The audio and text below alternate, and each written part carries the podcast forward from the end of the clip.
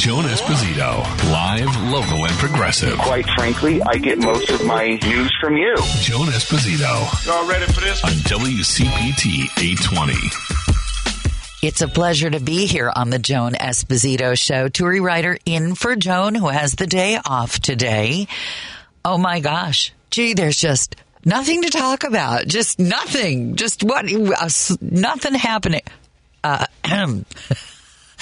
do you know where to begin? I mean, do you, when you sit down to dinner tonight, assuming you have somebody sitting across that table from you, where will you begin? So much some good news out of Springfield. We've got two new gun laws. The big attention getting one is the um, assault weapons ban. That's heading to the state Senate. They had a late night vote in the Illinois House. But interestingly, there's an education component to one of the laws that's going through. It's gun safe storage instruction. It's going to be included with state safety education curriculum like auto safety, traffic rules, consequences of alcohol for all grades.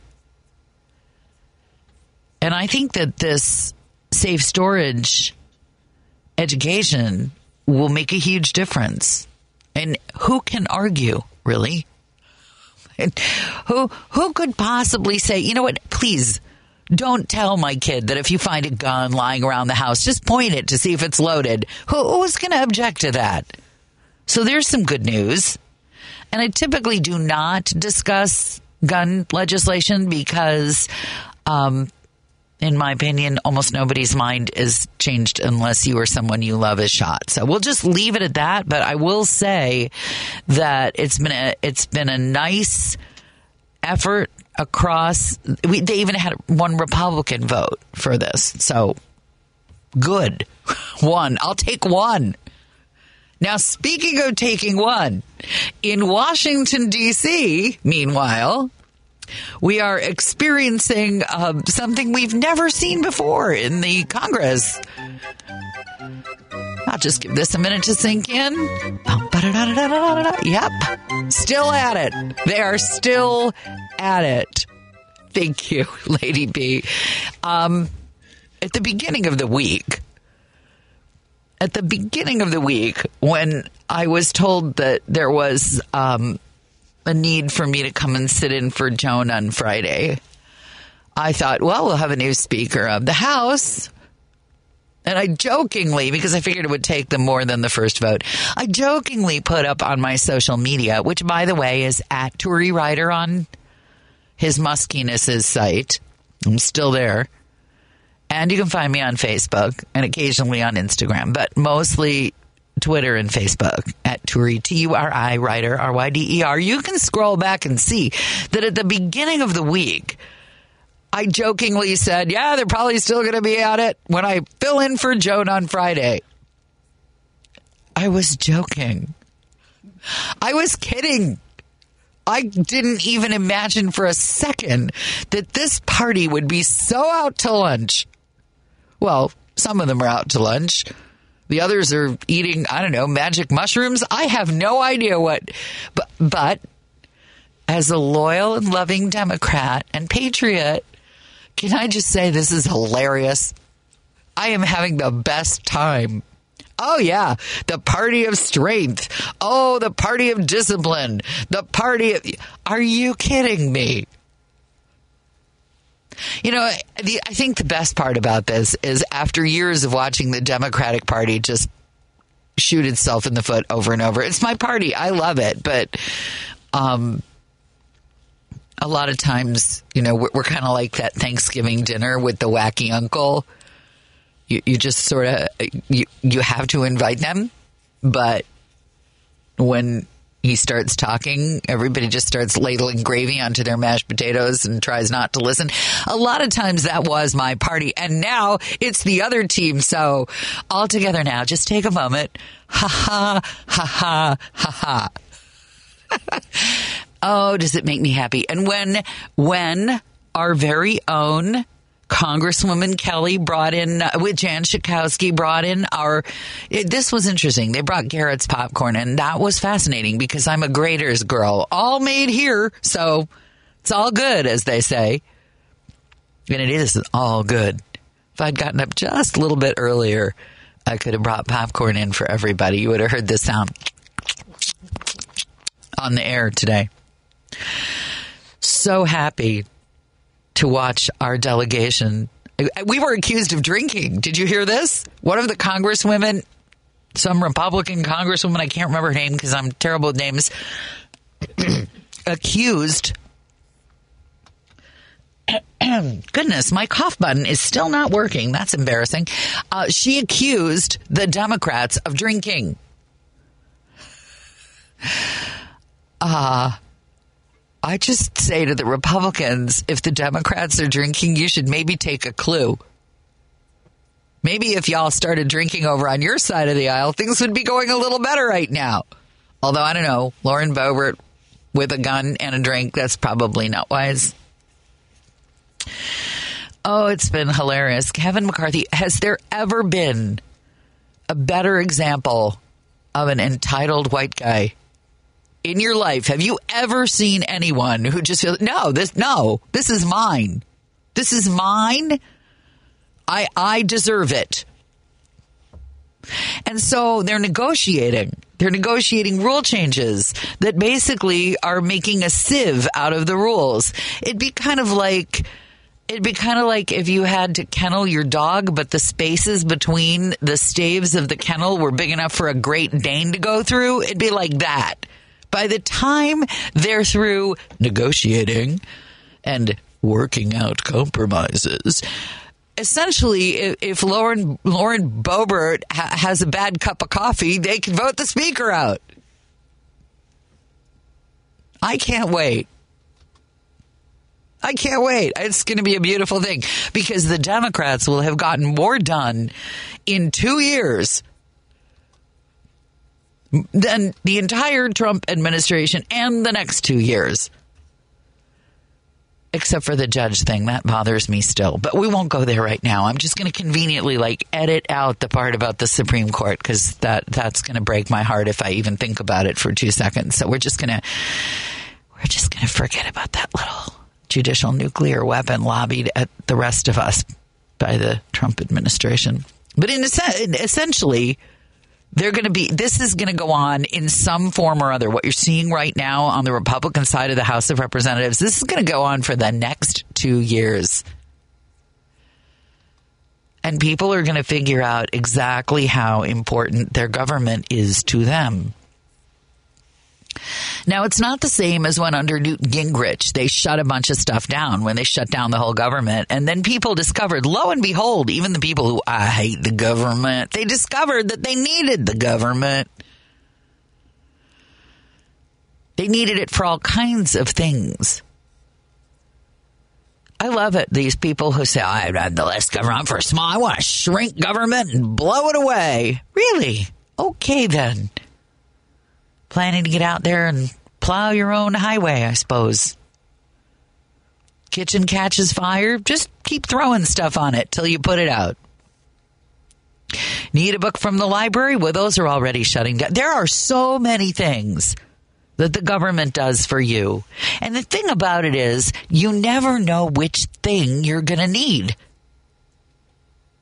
It's kind of a government roulette thing. You think we're young, we're healthy, we're not going to bingo. You have a kid who has special needs. Guess what? There are government services available for that kid. How do I know? I was one of those mothers who needed those services.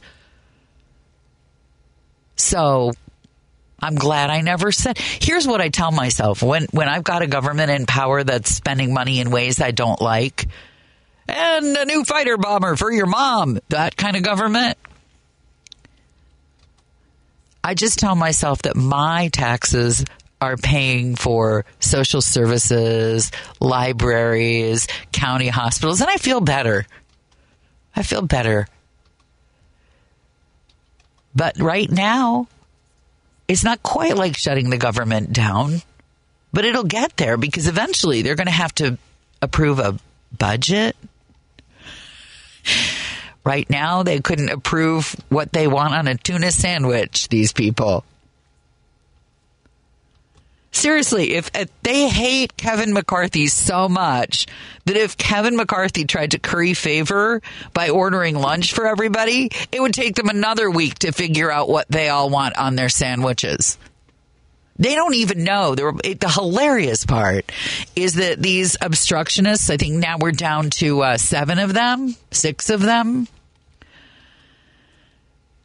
The six of them who are still, I'm not voting for Kevin. I'm not voting. I'm not, I'm not voting for Kevin McCarthy. Well, good for you. So, got anything else? Anything else for the American people other than that you hate Kevin McCarthy?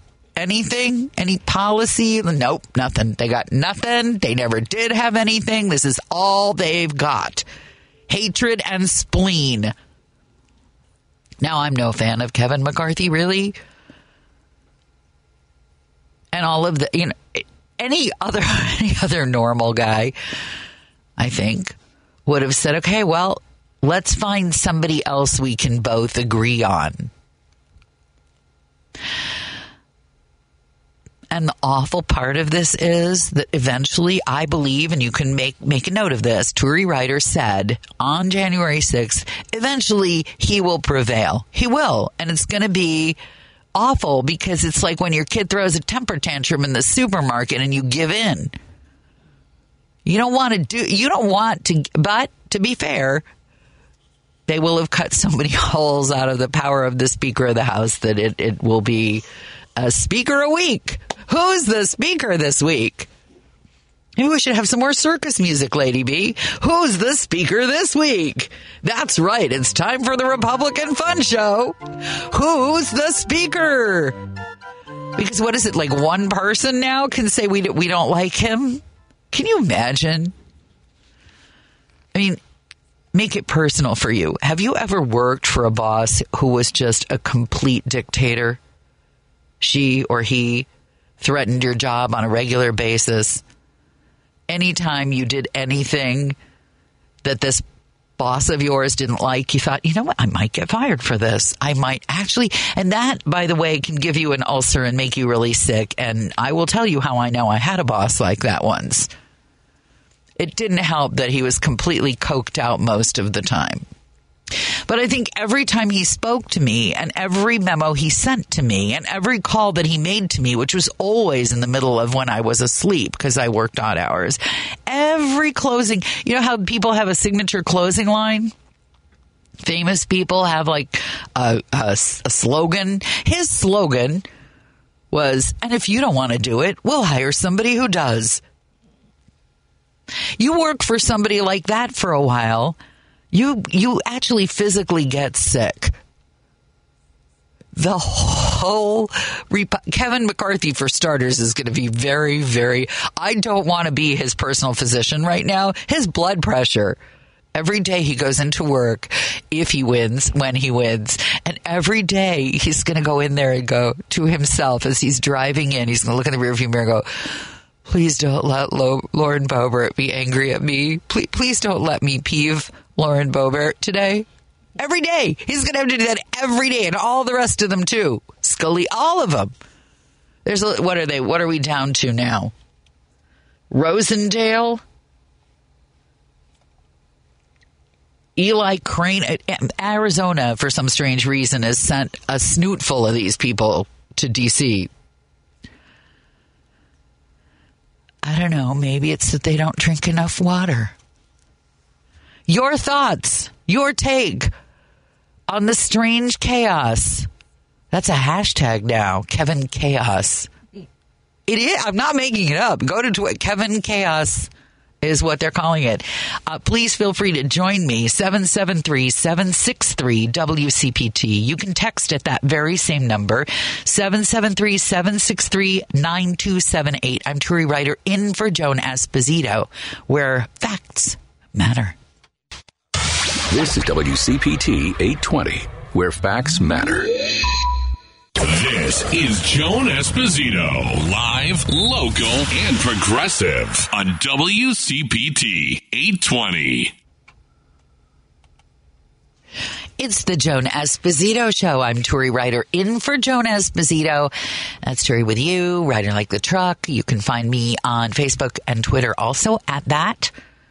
And yeah, that thing that also comes up, that's my book. It's fun. You'll read all about that guy I worked for with the little problem who ended every memo as, and if you don't want to do it, we'll find someone who can. That's going to be Kevin McCarthy's life now. What's your take on what his world will be like if and when he wins? Or do you actually think that he may not make it? What are they up now? The 13th vote that he just lost? The 13th vote. Where's the part where you're on the playground and, and you don't you don't want to play with the people who don't want to play with you. Where's that part? And by the way, can I just say, if you if you wanted to have some fun, where where, where would be the most fun place you could be right now? That's right, Nancy Pelosi's house. Mm-hmm. Most fun you could possibly have you would have at Nancy Pelosi's house. She's got to be laughing herself silly. Let's go to Robert in Rogers Park. Welcome to WCPT. You're on Maturi. Hello. Why am I not? Can you hear me? Hi. Hello? Yes. Hello. Hello. Oh, hey, enjoying this. I, you know what? A moment ago, you you said that perhaps he, you know, there's a sense of uh, humiliation. I mean, I don't think so. I don't think he's I think he's driving to work. I mean, I hope he is humiliated. I mean, certainly is. But listen, this guy's a sociopath. He's gonna, he, he's wanted this job for so long. The Schadenfreude in this, it's it's at the utmost top level. It's the highest grade entertainment, and man, am I enjoying it! I totally agree with you with uh, Pelosi.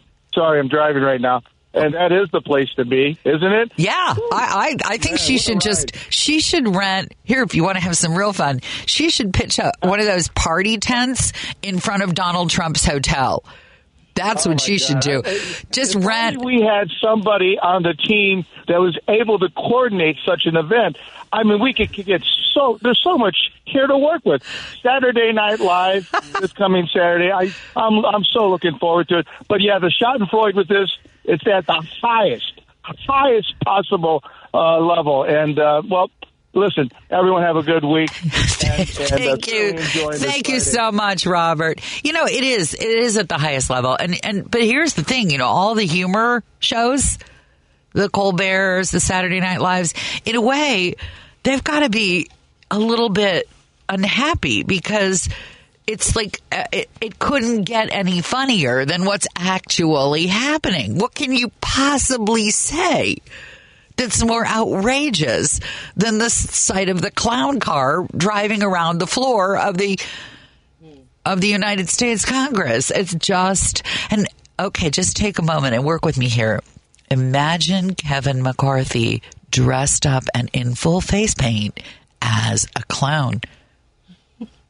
It works, doesn't it? It works really well. Yeah. He this man, I mean, here's the awful part. Lauren Boebert and her contingent actually said some stuff I agree with. What did they say? They said, uh, and I'm paraphrasing only a little Kevin McCarthy stands for nothing. He stands for Kevin McCarthy. He stands for I want this job. Have you ever had to explain to uh, someone you know or had it explained to you that when you go for a job, you don't just say, I want this job. You tell people why you will benefit them or their company if they give you this job. At this point, I, I wouldn't let Kevin McCarthy sell lemonade in the Mojave Desert. He's got they none of them have anything. They're all empty vessels. Kevin McCarthy wants the job. Why? Because he feels he should have it. And by the way, let's scroll back to what the actual job involves. It involves organizing your party. That's like saying I want to be a lifeguard and flunking your swimming test. How is he going to? How can he possibly organize his party. How does that even work? Um, join us. 763 WCPT is the local part. 773 the area code. 773 763 9278. You can text us if you're at work and you're sneakily watching on your computer as vote after vote goes against Kevin McCarthy and you're just, people are wondering if maybe there's something wrong at your, your desk because you're just smiling a little too much. You can text me. Jim in Chicago, welcome. Hi, hi. How are you? You have a nice weekend. I, I was just thinking the Salem the Salem, radio network has got 1,400 stations, and they're all piping the same tune today. They want to defund the federal government in the worst way. They want to bring the government to a free, scratching halt. Well, we've seen this before. This is Newt Gingrich and his little tax. What's the other guy? I forget his name. The anti-tax crowd and the Tea Party crowd. We've seen this before. Yeah, yeah. It was 2011. They shut the government down. It cost the economy a fortune, and they intend to do the same thing as soon as they get uh, McCarthy probably over the wire next week sometime. And Well- that's the first order of business is to defund the federal government. Well, and and you know what? Here's going to be interesting, Jim. If it takes them long enough to confirm McCarthy and the government actually starts to malfunction, maybe just maybe they'll figure out that they could use a government. Thanks, Jim. Appreciate your call. It reminds me, I, I um, my family's probably sick of this story, but um, now now I'm really desperate for the cough button. Where the heck? nope, no cough button. Sorry, guys, you're just going to have to hear me. Um, it reminds me of a column in the Wall Street Journal a long time ago, back before I believe Rupert Murdoch bought the thing. And they used to, it, was in the early days of the Tea Party, so maybe he did own it. But they they had a middle column every day in the Wall Street Journal, which I used to read assiduously. And the middle column was their humor column. But in this case, they'd given it to some guy who was a retired sheriff from some southern state who was going to protest big government as part of some organized protest in Washington, D.C. And he was driving from Alabama or wherever he lived to DC to take part in this protest. And he talked about how much he he hated the government and how much they tax everything he owns and how they don't do anything for anybody. And at the end of the column um, they asked him about his retirement because he mentioned that he could take time now to to voice his cause on the Capitol steps because now he was retired. He had the time to devote. And they said, So what are you doing in your retirement? And he said, Oh, I've got a government pension. And, and he didn't even hear himself. The government he hated, the taxes he hated. It didn't even cross his mind that this government pension that he was using to support himself so he could go to Washington, D.C. and complain about the government was the government. Ugh. Ugh. I can tell you something else.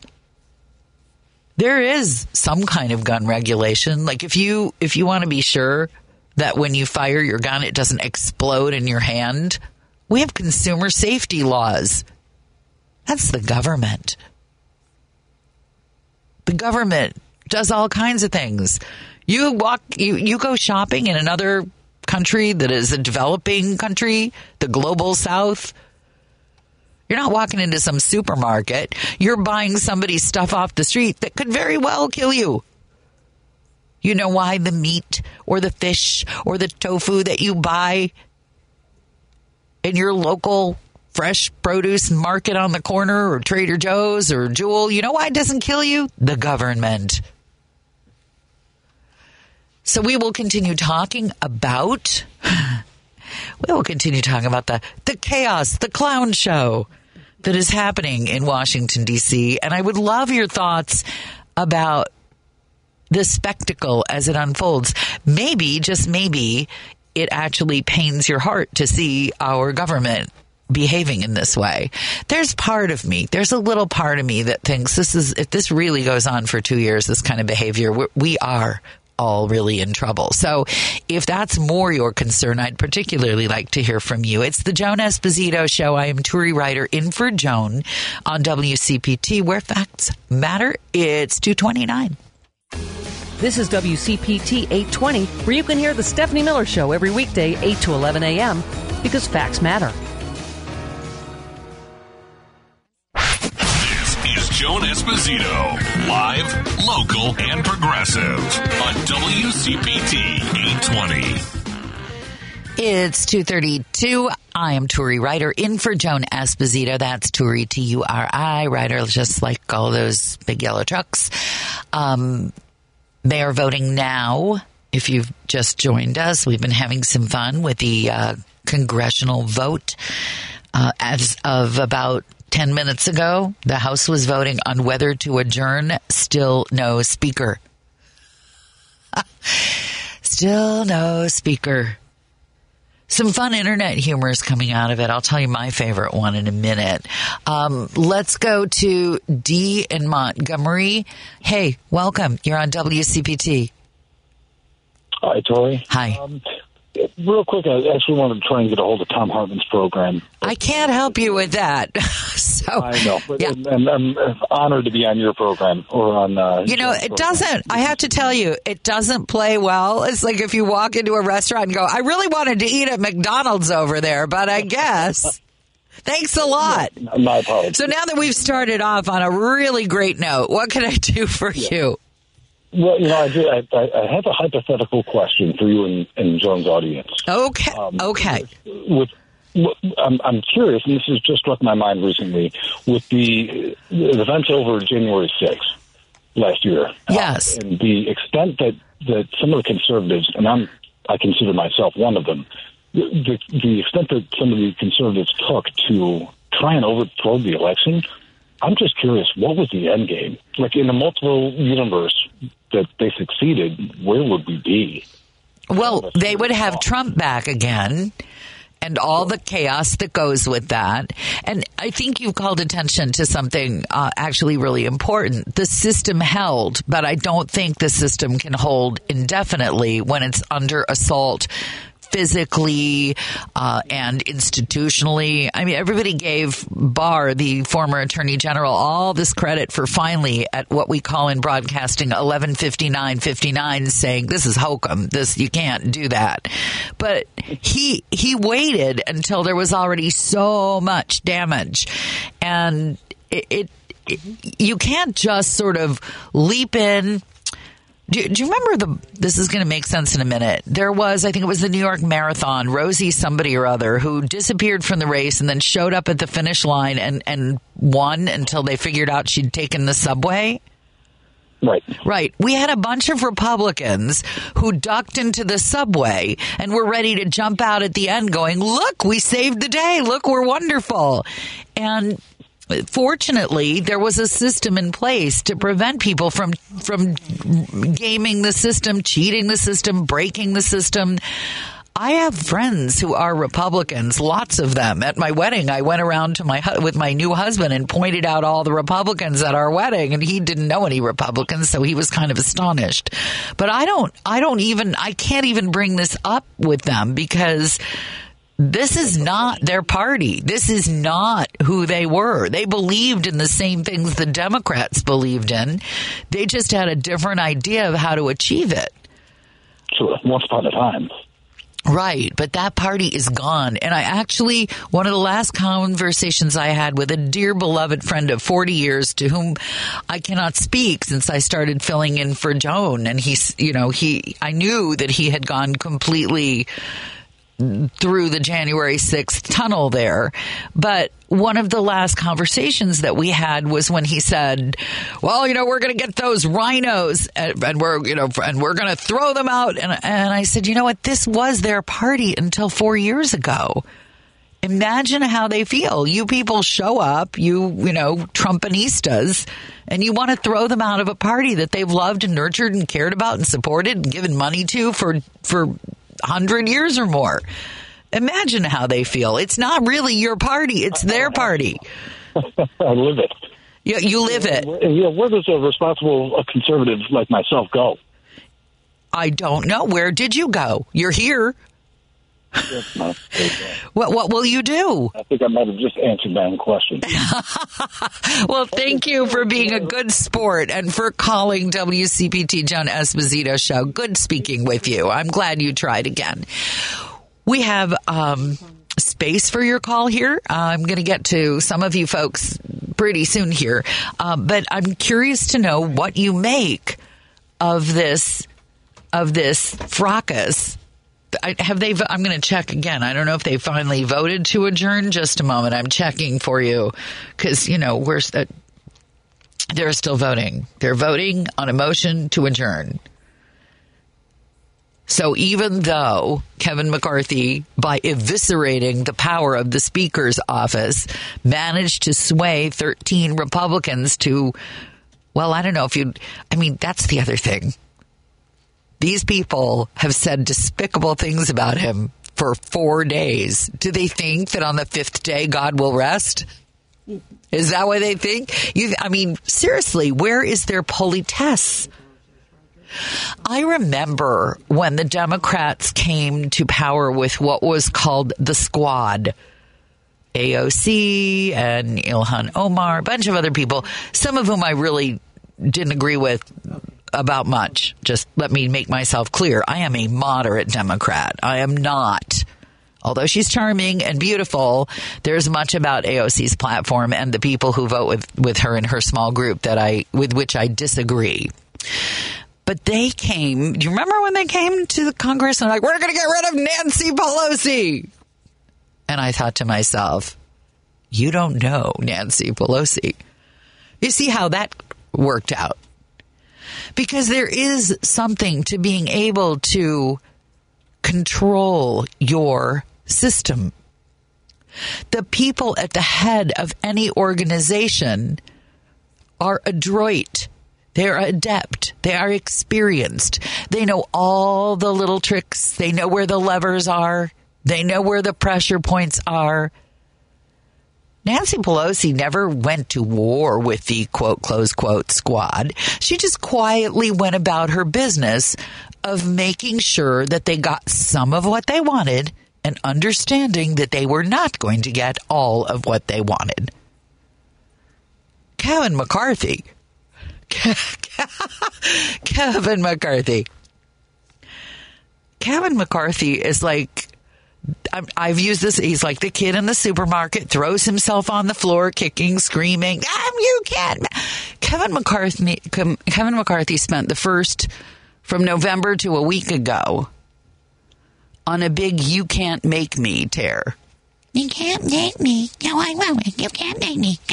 You won't me. That was Kevin McCarthy's whole platform. I'm going to be speaker, and you can't stop me. Really now? Really now? So let's go to Roger in Oak Park. We had a Roger in Ro- the parks are calling tonight. All the parks. We need a Portage Park and a Jefferson Park. This is Chicago, darn it. Let's have all the parks. Roger, welcome. You're on WCPT. Hey, hey, hey. Uh, you know, just enjoying the McCarthy meltdown. We got to get on top of this. Get the T-shirts made. I mean, this is uh, this is the very best. This is at the height. But listen, it's January sixth. Yes, we're going to talk about that. Actually, we are going to be talking about that. But I had to get this out of my system. Oh, it, I'm enjoying every second with you. I really am. It's the best. It's sad, but it's to be expected. They could have done a lot better. You know, uh, all he had to do was, um, like you said, Nancy. You know, the the hidden prize in all of this is is all the crap that they've been talking about Pelosi, and look at her compared to this mess. Oh, oh I, I mean, compared to this mess, I, I, sainthood maybe would be a good place for her. I don't even know if she weren't her age. I would say at this point, just make her president. Just you know, she's yeah, sharp. Yeah, she, she misses nothing. Yes. She's brilliant. Absolutely brilliant. There's a certain kind of intelligence that comes with being able to, to run a, a, a, fractious party, and she is the master of it. Thank you so much, Roger. Good to hear from you. Yeah. It's, um, it really does fill you with admiration for I, I have to say I've spent maybe part of the reason why you're feeling so elated today Maybe part of the reason why when you hear that they're voting to adjourn with no Speaker of the House on the Republican side of the aisle, maybe the reason that you feel like skipping just going out and buying a cup of ice cream or some celebratory thing, whatever you do to celebrate. Maybe it's because for so long, the humiliation of having a party that contained so that let's just start with Kyrsten Sinema and Joe Manchin, people like that. We've just had to wear that hair shirt for so long now. And then there are people on the left left side who I also have problems with. There's a congresswoman from California. If she retired, it would not break my heart. And from Minnesota, where I used to live, and, and, and. But, uh, it's been hard. It's been hard to have this be my part, to stand up tall and say, I am proud of my party. We do good things. We may take a while to get there. We may make a little mess along. We're not neat. This is not a hotel room we're living in here. This is more like somebody's family room where someone forgot to pick up the bowl with the old popcorn. This this is not a this is not a sterile environment. The Democratic Party and our politics. We make a mess. We spill stuff. We st- have you ever worked in the kitchen with someone who's kind of klutzy? Whoops! Stepped on your. I'm sorry. Did I drop that? Beg your. I'll clean that like that. But when the cookies came out of the oven that the Democrats baked, they were really tasty cookies. We knew how to make tasty cookies. And then the Republicans would show up and screw it up. Ted Cruz. All the people who sued Obamacare and found like found like that little thread on the sweater that they could pull so that a lot of the southern states where people are poorest and sickest don't get the enhanced Medicare that they could get because of the Republicans because they screwed it up. We make good cookies and when we get our act together and we do it right. And then even the Republicans, nobody wanted to do away with Obamacare of the people who voted because really it helps people. It helps people. It's like seriously, if you were in that horrible, horrible storm in Buffalo last weekend, the one where dozens of people succumbed and passed away as a result, if someone offered to plow your driveway so that you could get out, go to the doctor, go to the market, go to your work, would you say, no, that's all right. I'm resilient. I'm going to shovel this entire eight feet of snow myself? You would not. You would welcome the help. Now imagine your neighbor comes over goes, Oh, no, no, don't plow her driveway. She's resilient. She'll do it herself. That's what the Republican governors did to the poor, sick people of their states who were waiting for Obamacare and enhanced Medicare to show up and help them. They're like, no, no, our, our citizens will shovel their, their driveways themselves, even though they're keeling over of heart attacks. Nope, nope, don't help them at all. Drives me crazy. More of your calls in a moment. 773 763 WCPT. I am Turi Ryder. It is Joan Esposito's show. We are Chicago's Progressive Talk. You're listening to WCPT 820 because facts matter. Attention, everyone. Don't turn that dial. Joan Esposito, live, local, and progressive, returns right now on WCPT 820. We are live, local, and progressive. I'm Turi Ryder in for Joan, and just to prove it, we're going to talk to a caller from Florida. We're live, local, but but like the old uh, old blues song goes, "We're bad, we're nationwide." Rick, welcome. Hi, thank Hi. you. Thank you for calling WCPT. Hi. Oh, well, thanks. It's great to be back on again. Um, my take on this is this: we really, this isn't funny to me at all. It's it's horrifying. It's like having your 99 year old un- blind uncle driving a car as you're you're going down the highway, and you know they're all over the street. These Republicans have no shame. They're as the, as the rest of the world from the from New York to you read in the New York Times and the Chicago Tribune, L.A. Times. If, if my face was plastered across the front page, and we're on their thirteenth vote, they have no shame that he can't get himself in there for the speakership. They have no shame when they tweet that space lasers are being focused on the forests of California. Yeah, that is. But but they voted these people back in. I mean, this is who they voted for. At a certain point, yeah. Uh, but uh, let me let's talk about that then, that, because that is a valid point. It is a fraction of the United States that vote these people in. Remember, we have a lot of gerrymandering. Gerrymandering. We do. happening. We do, and the and the beautiful Trump Supreme Court is going to make sure that it gets worse before it gets better. So I understand that it is distressing, and and I thank you for your call, Rick. Good to have you with us. Let's get to some of these texts that you've sent, and the number here on uh, Joan Esposito's live, local, and progressive show is the same as the one you call on 773-763-9278. Uh, we've got here the GOP House Clown Show is all theater, gaslighting the American people. They're showing us a preview of the next two years. I will not be disagreeing with that. Um, that that that makes that there no disagreement from the from the talk show host chair. Uh, Saturday Night Live will have plenty of material this week. Absolutely, no argument. Once again, um, let's see could I share a couple of things I disagree with AOC on? Well, I think her Green New Deal was was encouraging, but I think that it was a little too unrealistic. So there's one thing. How about that? That's one. You asked. You got it. I think that uh, we can't we can't just make gasoline illegal. I'm paraphrasing her Green New Deal, but uh, and she she often she bless her heart. keep wanting to say bless her heart. Her heart's in the right place, and she's really smart. And she's you know she just needs. She's kind of like oh this is going to get me in so much trouble.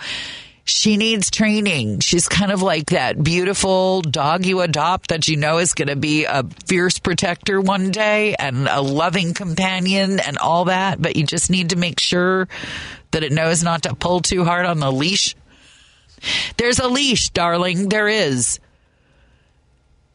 She, you know, I will say this there's not a Democrat in Congress who couldn't get an important lesson in how to use social media from AOC. She's the best at it I've seen in years. Years, I tell you. Uh, someone else, Adam, wrote, Why does McCarthy have to answer to them? I'm sorry. What do you mean? Why does McCarthy have to? He can't. It's not. He can't just declare himself Speaker of the House. Although I'm sure he would like to. I'm sure that would probably please him to no end. That would that would make him so happy. Yes, it's good to be the king. I've just decided. Just decided. Dr. Dave is waiting for us. Let's go to him. Hello there. Welcome to WCPT. Thanks for calling. Well, thanks for having me back. I used to host the Cutting Edge from 2000 to 2007 uh, to 2000. Alrighty, we don't need that. I don't need. If you want to call and give a commercial, this is not the place. I'm I'm sorry, but no.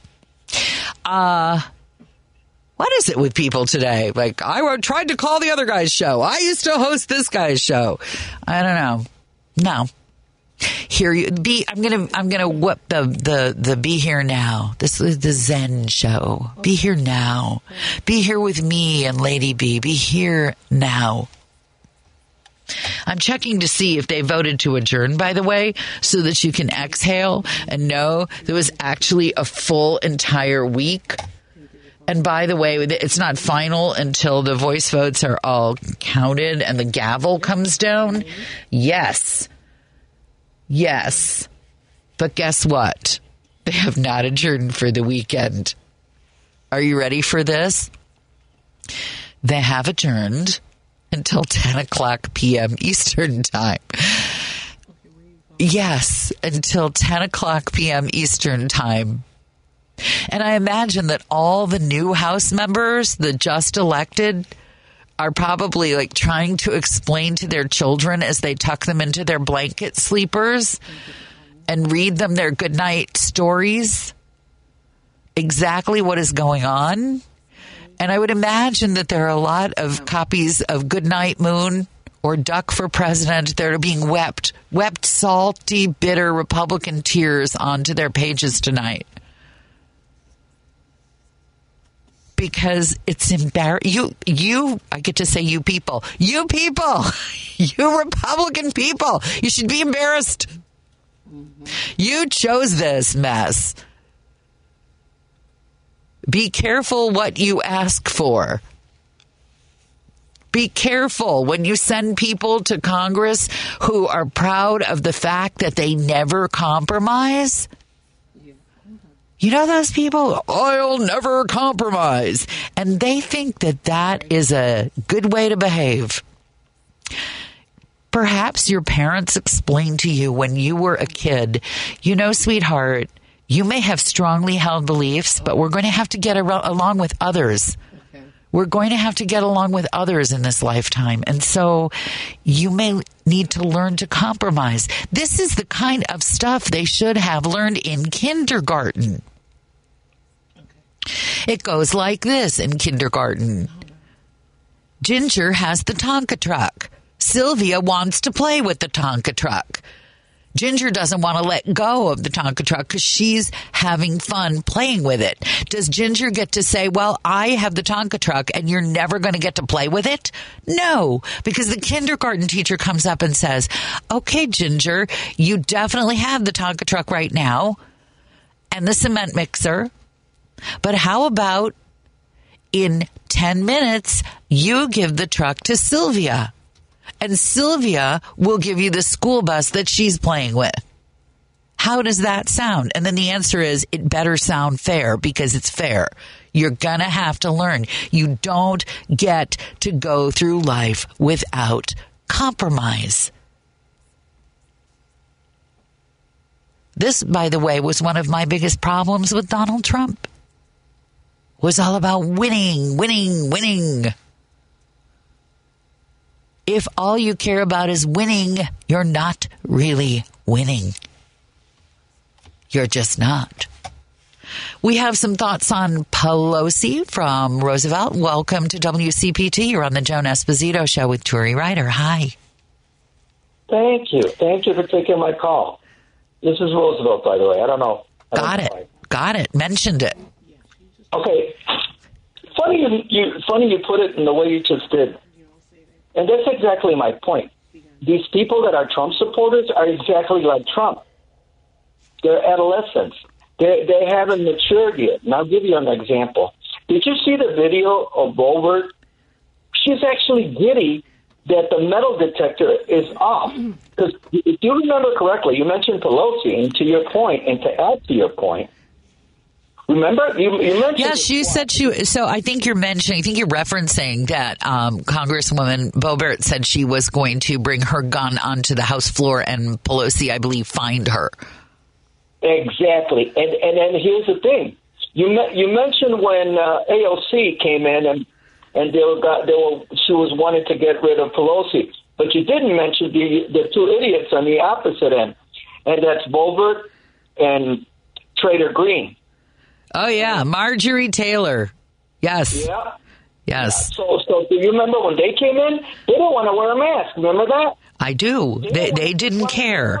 There was no compromising. That was not going to happen in their world. You have you have put it very well, Roosevelt. The, this is the party of we don't compromise, and that's how we win. And I don't understand how anyone who voted for them didn't understand that they really meant it. They were just not going to compromise, even if they brought the house down around them, literally and figuratively. Thank you very much for calling WCPT. Good speaking with you. Coming up in a few minutes, we're going to switch gears a little bit. Um, I should probably give you a sneak sneak preview of, of a lot of the things that are going on today. If you are a theater fan, or even if you are not, there's an interesting sounding show coming to the Goodman Theater. Um, it is written by a playwright who frequently does politically oriented work, and this is no exception. But she makes it very personal in the forms of the, in the ways that she tells the stories. So you're going to meet playwright Christina Anderson in a moment because there's a show going up about the the ripple effects, if you will. Show's called "The Ripple, the Wave That Carried Me Home." Um, the ripple effects of being a child of activists. I think that's fascinating. I know a couple of those people, and I'm eager to speak with her about her show, and I think you're going to enjoy hearing about the show as well. It's 258 WCPT, Joan Esposito's show, live, local, and progressive. You're the only voice of reason on the radio. You give me hope. Having listened to you every day. Thank you for your, for your insight. Always felt a little bit smarter. I listen to you every single day. I keep coming back to this station, and thank you for what you do. On WCPT 820, Chicago's Progressive Talk. Joan Esposito, live, local, and progressive. The reason that I listen to you from the infamous other side, you will call a spade a spade, and if it's indefensible, you will not defend it. And you know what? I can respect that. On WCPT 820. It is Joan Esposito's show, just about five minutes after three o'clock. I am Turi Ryder, in for Joan, live, local, and progressive.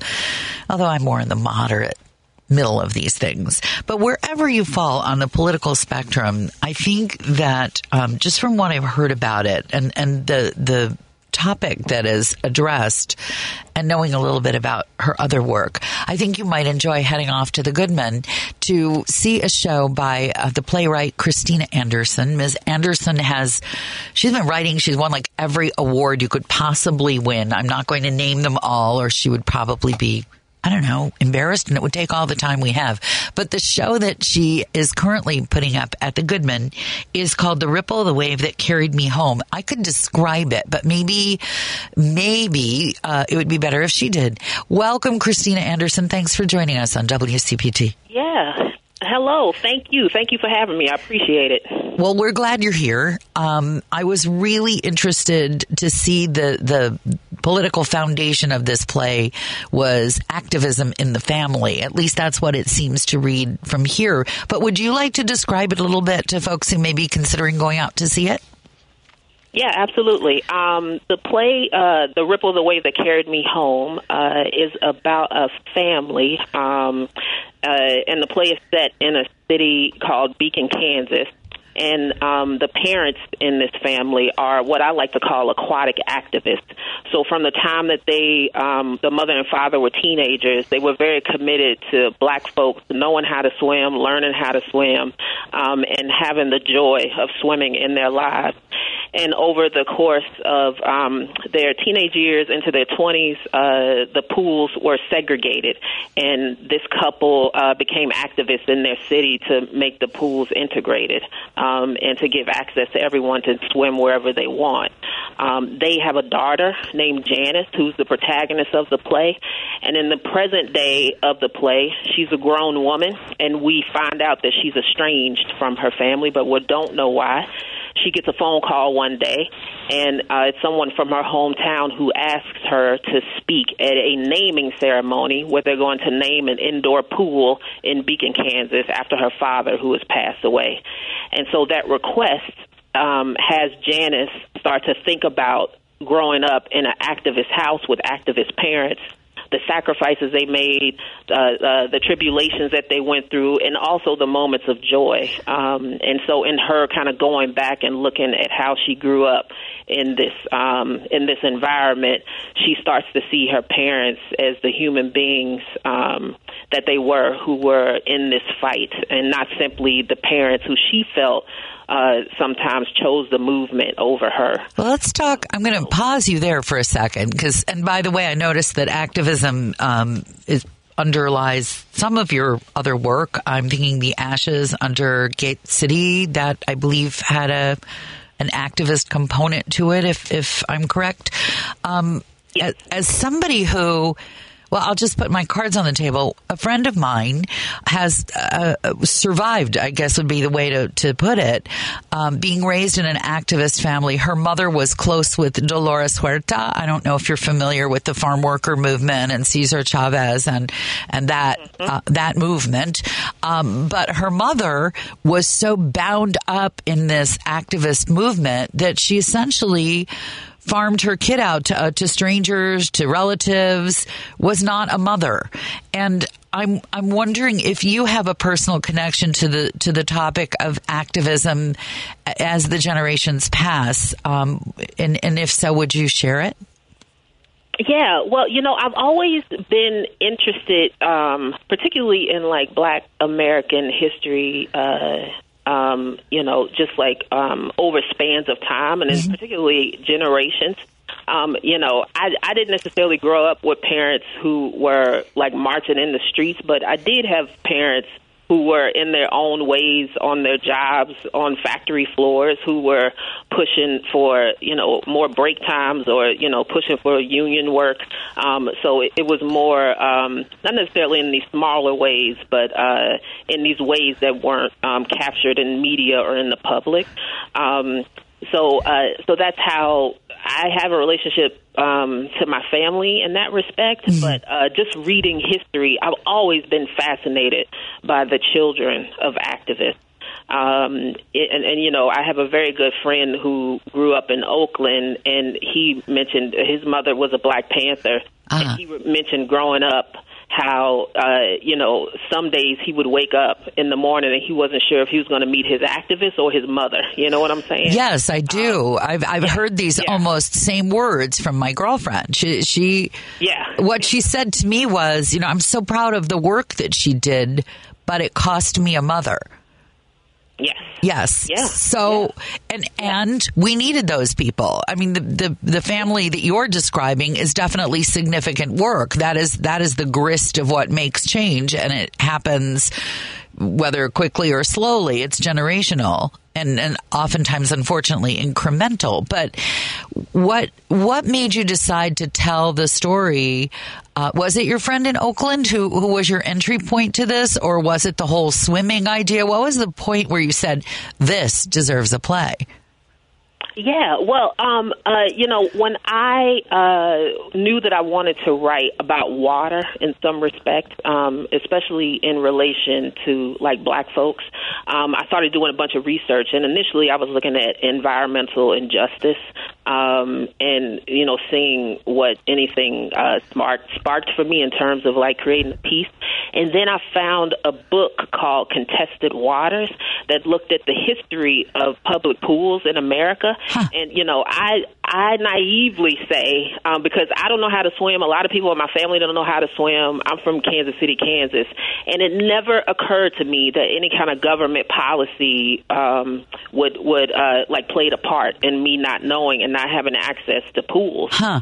Um, so when I started to look more into the history, particularly like in Kansas and um, you know just uh, mostly in the Midwest, because I was really interested in landlocked states mm-hmm. with man-made pools. I'm, I'm from Manhattan, um, so the, the wrong oh, Manhattan. Yeah. what my grandmother oh, called the wrong Manhattan, Kansas. Oh yeah, yeah, yeah. So, um, so I was so struck by that history, um, and and it, it just spoke to me. Uh, and then I, because I was so interested in, um, like the legacy of activism and the effect effect it has on families. Uh, I was really interested in seeing if I could craft a family drama um, in this landscape of activism. So I have to ask you the obvious question are you interested in learning how to swim? I know that's the question everybody asks. I'm sorry, it's obvious, but I have to just ask you.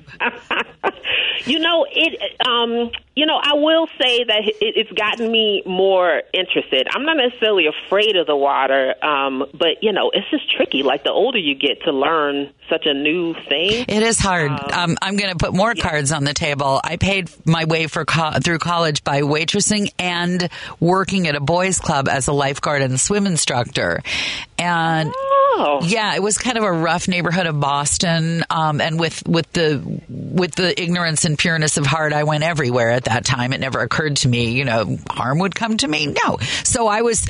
I was, and I'm going to quote some of the kids I taught, that white lady who teaches swimming. So, I, so I'd show up and the kids were easy. They loved it. You know, kids naturally will take, take to water, but I taught an older class. And what I can say about that is the joy of the people once they eat, forget, you know, swimming back and forth laps, just feeling like they weren't going to drown. That was a kind of a freedom of movement and space. It, that the only way I'm going to compare this to something really weird.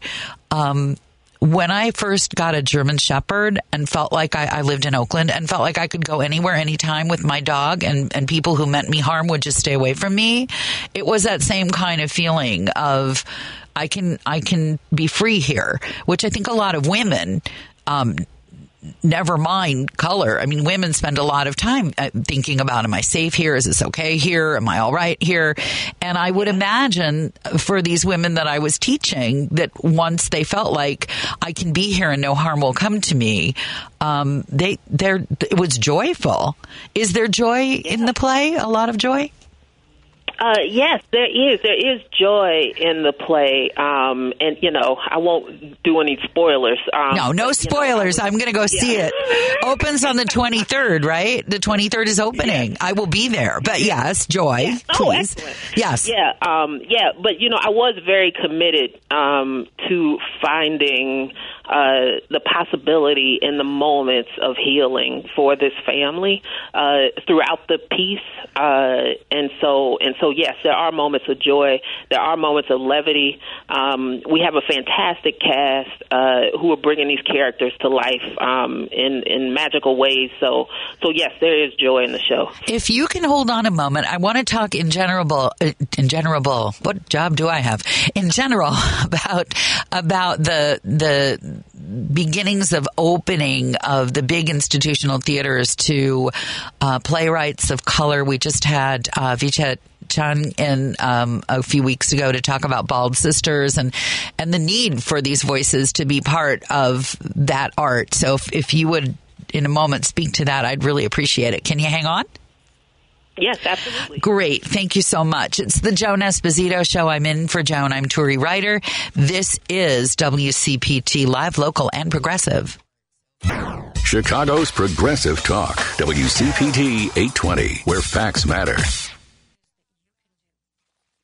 This is Joan Esposito. Live, local, and progressive on WCPT 820. Oh, so much fun to sit in for Joan Esposito. She'll be back Monday. Don't worry. This is Joan's show. I'm just sitting in for Joan. Turi with a U, Ryder like the truck, joined by the truly estimable playwright Christina Anderson, who has a show opening at the Goodman on the 23rd. It's got a long title. Christina, thank you for holding on. It's got a really long title. did uh, the ripple, the wave that carried me home? Did anybody say to you while you were writing the show, uh, "Darling, that's a long title"? well, well, you know, I'm, I, you know, I, I'll say modestly, I'm a little known for my poetic titles, so uh, I guess I'm just staying true to my, my okay my body of work. You yeah. do it. You do it. If that's what, if that's the way, I will just tell you that I had to write this title. Like I finally just copied and pasted it on every to the producer, yeah. the call screen. I'm like, fine, I'll copy it, I'll paste it. Tell me if you would, if you would be willing. Um, I think a lot of the the theatrical organizations in Chicago. In fact, we just lost a long time house, the Victory Gardens Theater, over a fracas about opening up the board and uh, the artistic director and uh, playwright series to people who'd been underrepresented in in the in this art. Uh, for a long time. Is that from where you sit? You've been at this quite a while.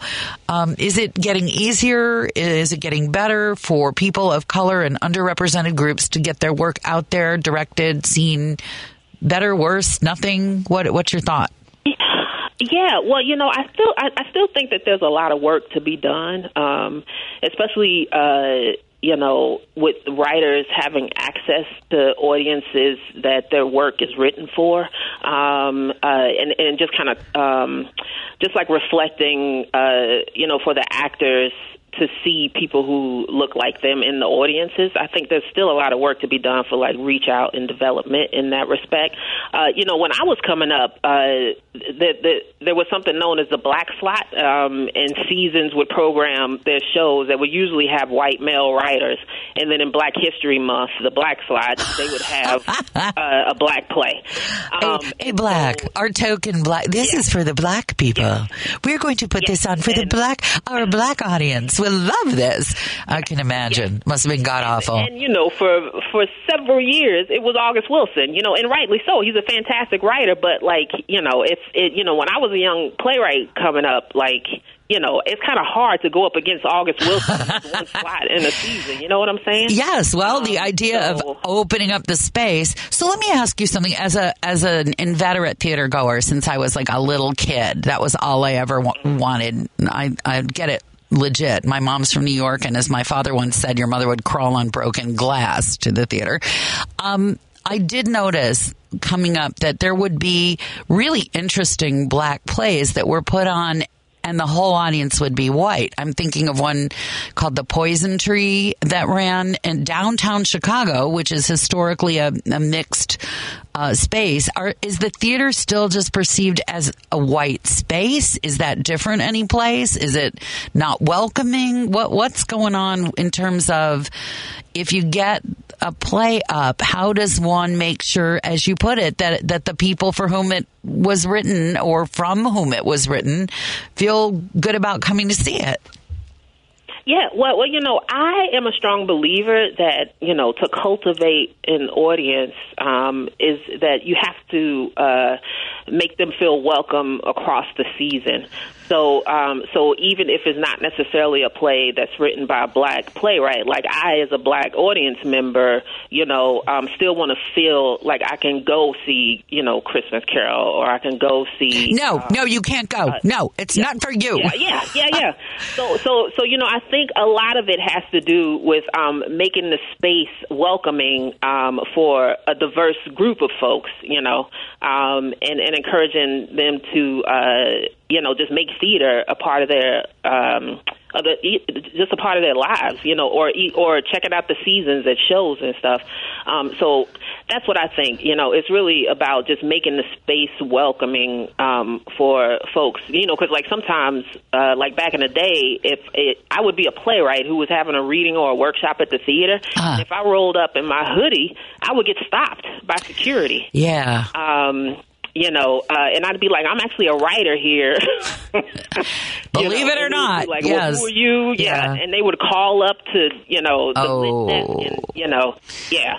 So, um, so yeah, I really think it's about like welcoming, um, like different types of folks into the space. That's interesting. That elemental, because if you'd asked me as uh, from the outside, I would have said we need to start having more stuff in the schools, bringing kids to the spaces.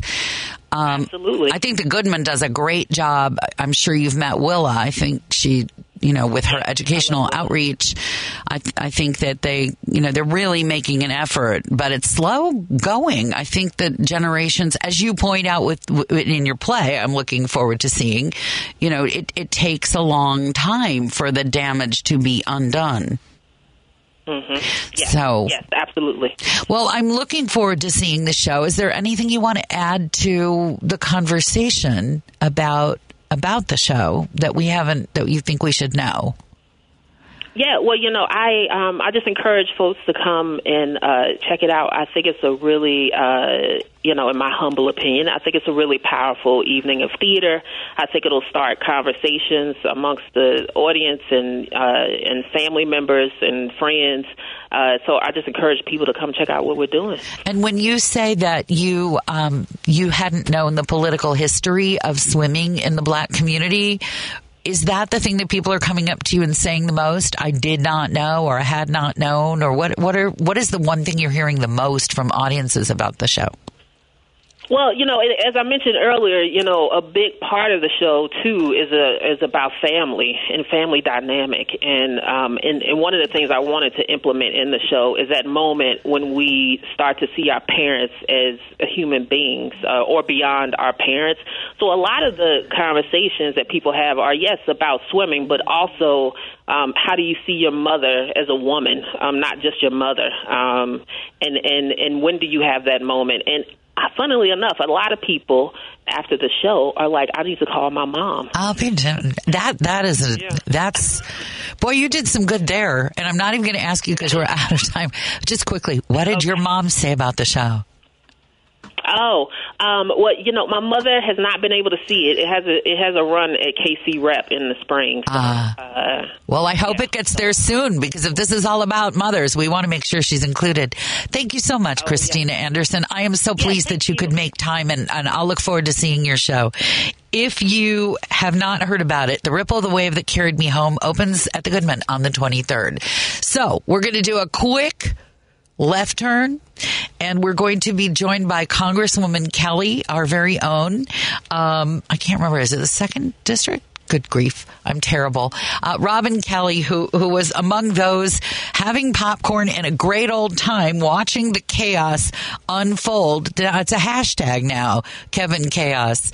Uh, Congresswoman Kelly, welcome to WCPT. Thank you so much for making time to be with us. Um, Thank you for having me. You're adjourned till 10, is that right? Yeah, we're adjourned until 10. Uh-huh. And so, um, what's the conversation like in the hallway after vote 13 on Friday at 4:30 Washington time? What's the the mood? Yeah, the, what what are people saying? What are you guys collapsing in laughter or what?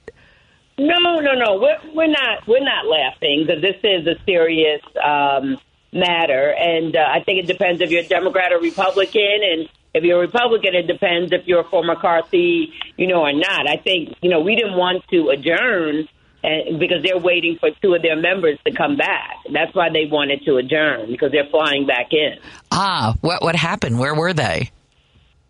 Uh, just for personal, serious reasons, they had to leave. You know, no matter what, life goes on. Yes. And people had things that happened that they had to go back to their families. So, you know, people are coming back. And uh, so that's why they're having us wait. We didn't want to wait, of course. But, I mean, there's a good possibility it might be over sometime between, uh, you know, by midnight tonight or one. We'll see. It just depends on how strong uh, the, the six, you know, hold hold out. In your legislative bones, do you honestly think that that it's going to go on and on and on, or do you think that before the weekend hits or Saturday at some point that McCarthy will be speaker? It could be over by one o'clock this morning, on Saturday morning, one o'clock a.m. Would you say optimistic, pessimistic? What would you say?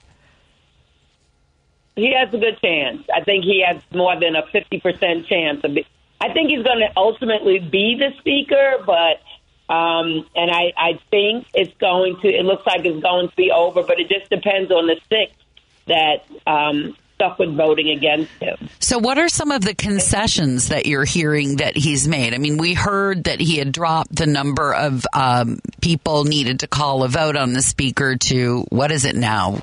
Four, five? What? Where is that number now? It's one. One. Okay, so I, I heard that and I couldn't believe it. It was so insane. I know. So we might be going back and forth with who's the speaker the next two years. Um, I don't have anything confirmed. Some things are, you know, they'll be chair of committees, you know, they'll be put on rules committee, uh, just different things like that. But we haven't heard that that much. That So- can be confirmed. Nobody's leaking. In in my cynical self, there's part of me that says, you know, this would be a good time for moderate Republicans, if such things there be, to just leave the party and join the. It's been done. I mean, I watched a senator from Colorado change party after being elected. Why is it possible that any of these people would just get disgusted and say, "That's it, I'm changing. I'm going to be an independent. The heck with y'all." You know, they don't even have to leave the party, but when it makes sense to vote with us. You know, um, that's what I think. Or even with some of these rules, they're not rules that are benefiting the moderate Republicans. They're rules benefiting the people voting against McCarthy. And there's enough of us and enough of them that could work together to make sure the rules make sense. But will they step up and do that? I don't get that impression. Yeah, they're not a party that's known for risking much at all. Yeah, they fall in line. They do. This is, I mean, it's really weird. All those cartoons you saw with the the the Roadrunner and and Wiley Coyote, where he runs off that cliff and his legs keep moving for a few minutes before he realizes there's nothing underneath. That. That's kind of how it looks right now to be watching the Republican Party. Like you guys are gonna, you're off the cliff now. Do you not see that there is nothing underneath? And they, they don't seem to have. Well, they're fighting each other. You know, that that's one thing that has made me so proud that we have stayed united, and we have a big tent, and we have stayed united behind Hakeem Jeffries, which is well deserved. Yes, he is splendid. He is stellar. He really is. And I, I was yes, saying last hour, I spent an hour. I, I have to confess to you, Congresswoman, I spent an hour just mocking the whole clown car thing over there and enjoying myself because as you know it's usually our party that's all over the place and and Nancy mm-hmm. Pelosi if if nothing else people are getting a fresh appreciation for for what she had to put up with and how she managed it. But considering, I'll put the question to you, that Kevin McCarthy's job is to organize his party, is that in any way possible for him now? you know, I think the biggest thing for me is the pride and respect he has for himself. Like you're, you just want to be speaker so bad, you're just willing to do anything. That's what it, you know, seems like. And uh, um, no, I mean, some of those folks, they just don't like them. That's just the bottom line, you know. And uh, but we'll see. It'll be, I don't know what.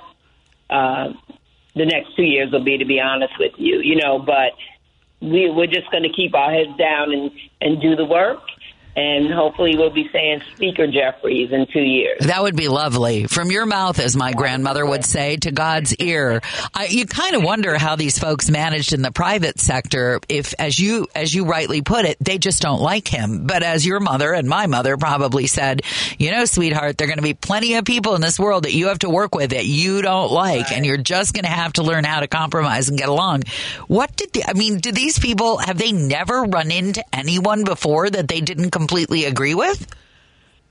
Well, I, I from what we have discussed, it's they don't like because they don't trust and they feel like they've been lied to, and uh, these are things that have been shared. So it's what did he what did he specifically lie to them about? I mean, he was Trump's guy. They're Trump's minions. What, what did they what did he do that they hate so much? Maybe he made promises that he didn't come through with or maybe bills were supposed to be brought up that weren't brought up, or rules change or amendments. I see. That's, or maybe he promised they could be on certain committees or things like that, and then he didn't come through. Well, he should give a lot of hope to people who've had spinal injuries because clearly it is possible to exist with no spine at all. So I, I'm I don't even have words for what I what we're witnessing here. I thank you so much, Representative Congresswoman, for taking time. Thank you so much, and happy New Year. And thank you. And by the way, if there is drinking going on amongst the Democrats, uh, hire an Uber or a Lyft and keep at it. Because if I were going to be drinking, this would be the time. this would be the moment. Maybe champagne. That would maybe that would maybe do it. I'm sorry I can't send you some popcorn and champagne where you are. Thank you for doing the work that you do, and you so much. We'll Take speak care. again. That's Congresswoman Robin Kelly. She just gave us the breakdown of what what just happened. Do we need to take a break here, or can we move right along to? Okay, in a moment, if you made the New Year's resolution that you would pare down your stuff, but you're stuck with your stuff, you're paralyzed, you don't know what to do with all of your accumulated possessions have I got somebody you should meet? It's the Joan Esposito Show. I'm Turi Ryder. Uh, phone number here for you to text 773 763 9278. Uh, This is live, local, and progressive WCPT. Listen to the Thom Hartmann radio program every weekday from 11 to 2 right here on WCPT 820, where facts matter. Don't turn that dial. A dangerous mistake to make. Joan Esposito, live, local, and progressive, returns right now on WCPT 820.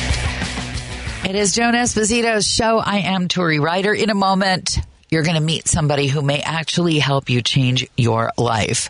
I also want to let you know that we're getting a lot of texts about what I said about my particular differences with the most left wing portion of my party. Uh, people say I'm using wrong language. People say I'm giving no evidence. We'll talk a little bit about that in the context of Kevin McCarthy and the most right wing of his party coming up in the four o'clock hour. Also, we'll be speaking a little bit about the January 6th memories that you may have. All of that on the way. And then at five o'clock, Patti Vasquez for two hours. It's the two Patty evening. We love that about it. Um, but right now, if you promised yourself that you would spend the new year in a more thoughtful environment, a place with less clutter, a place that felt more like it was your home and less like you were being imprisoned by all your worldly goods. This is someone you should meet. And full disclosure, she's someone who's close to me, uh, part of my extended family. Her name Gari Julius Weilbacher. She's a life coach and her specialty is decluttering people's spaces with her company wildbrookcoaching.com. And she does this with an environmental view so that you feel like I'm just not filling up landfill when I do this work and with a thoughtful view about what's important to you and, and even spiritually important to you as you live in the world with your stuff. Gari, welcome to WCPT. Thanks for having me, Turi. It's a pleasure to be here. Well, I'm glad to have you. So, people come to you probably in droves at the new year, and what do they say? Right. So it's the perfect day to have me on. I'm really excited about it because in January, specifically this weekend, people are going to start looking at all the stuff that needs to be put away after the holidays, after vacation, after rest and relaxation. And coinciding with this thing that has to happen this weekend, you're seeing lots of ads for new sparkly containers to put it all in, to replace all the containers that you bought last year to put everything in. So the timing is perfect. The last reason the timing is perfect is that I'm starting an accountability group on Tuesday night. Ah. Called Ignite Delight. Ah. So there's that. Oh, that's right. That is that is part of your philosophy is ignite delight, compassionate and green clutter control. I think it's interesting that you you mentioned that there are all these ads for people to replace their old storage containers. It's been my experience that people just add to their storage containers. Um, do you, do you find that people are actually able at the close of the holiday to get rid of anything? Well, I hope that they do. I hope that each year brings them more ease and more discernment about what they want to keep, and that's that's the service that I offer. And I'm really it's declutter to delight. I want you to delight and rest and refresh in your home, and it's compassionate and green clutter control. So it's compassionate because I know how hard it is.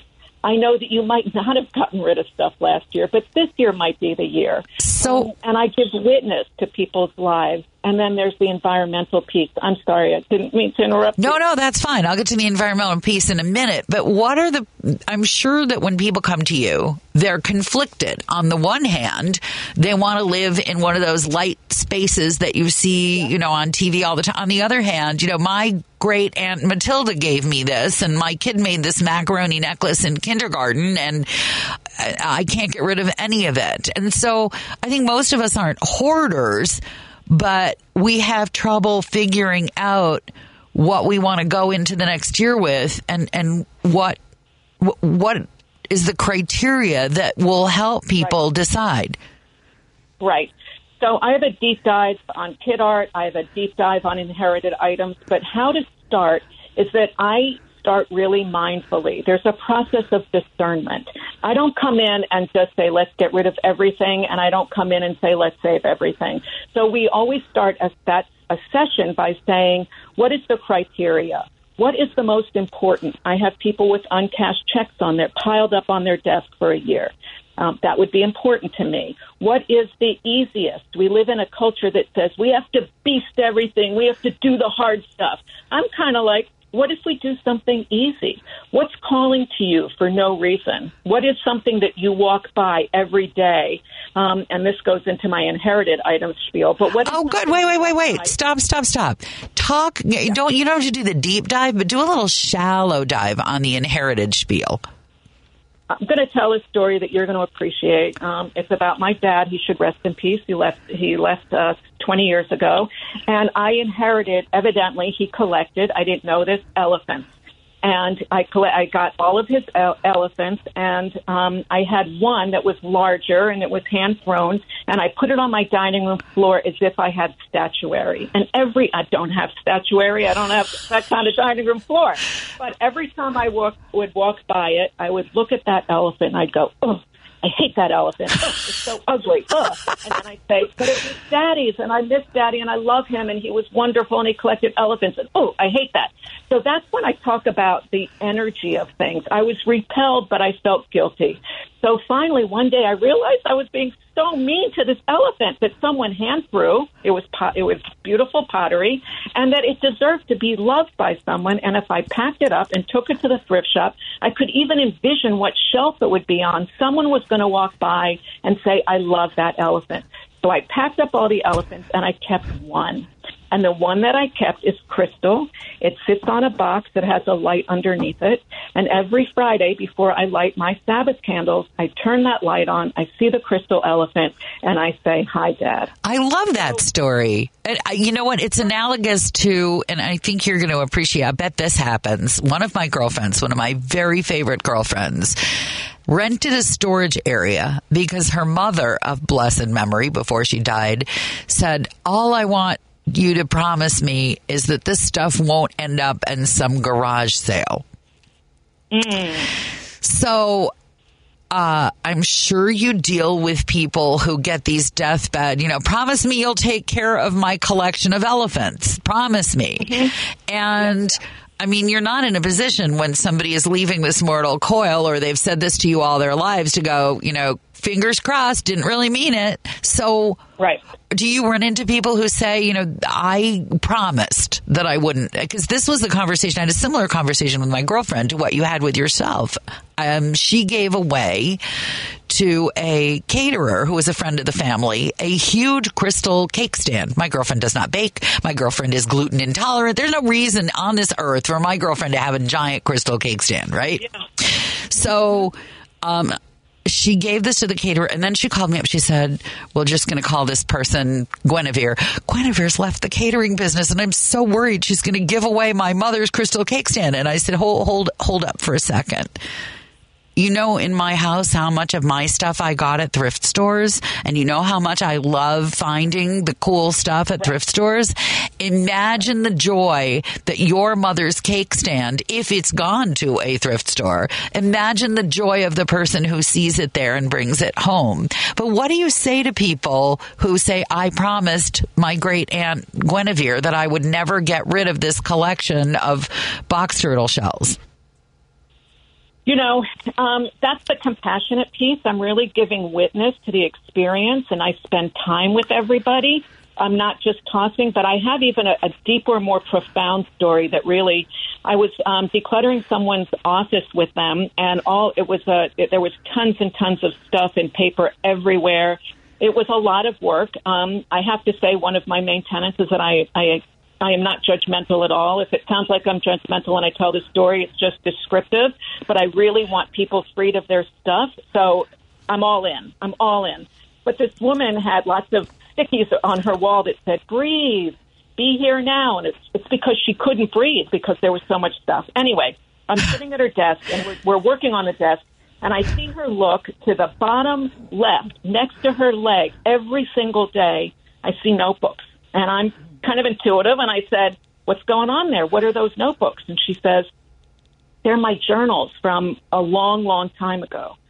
I said, they're making you very sad. You're look, you're very sad when you look at them. And she sighed and she said, yes, they're really hard. And I said, you don't have to keep them. You know, you don't have to keep them. You are, you are where you are now. And she looked at me.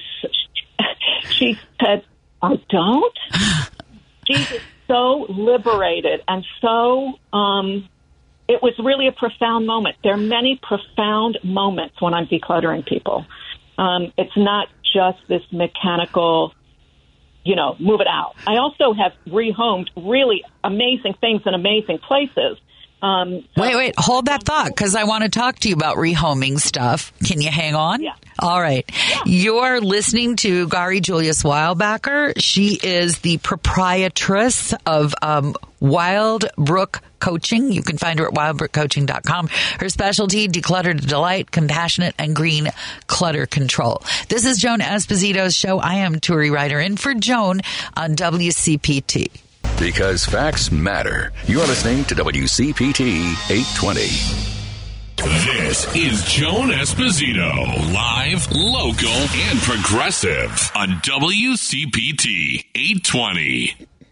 It is the new year. I am Turi Ryder in for Joan Esposito, live, local, progressive. And if you promised you'd make progress this year on decluttering your space or recycling more or just making a cleaner life for yourself. And I mean that in a general sense without so much stuff taking your attention and time, uh, you are going to want to keep hearing from Gari Julius Weilbacher, who is a life coach specializing in decluttering uh, people's spaces with very sensitive eyes. As you've, if you just heard her, you know she's careful with your stuff. She's careful with your soul.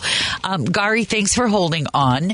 Um, I think I need to need to push. Oh, we're cool. Lady B's on it. So you mentioned just before we we uh, paused the the concept of rehoming your things. Could you talk a little bit mm-hmm. about resources for rehoming so that people, is my guess, instead of just putting something in a bin for for um, reuse, which can be fine.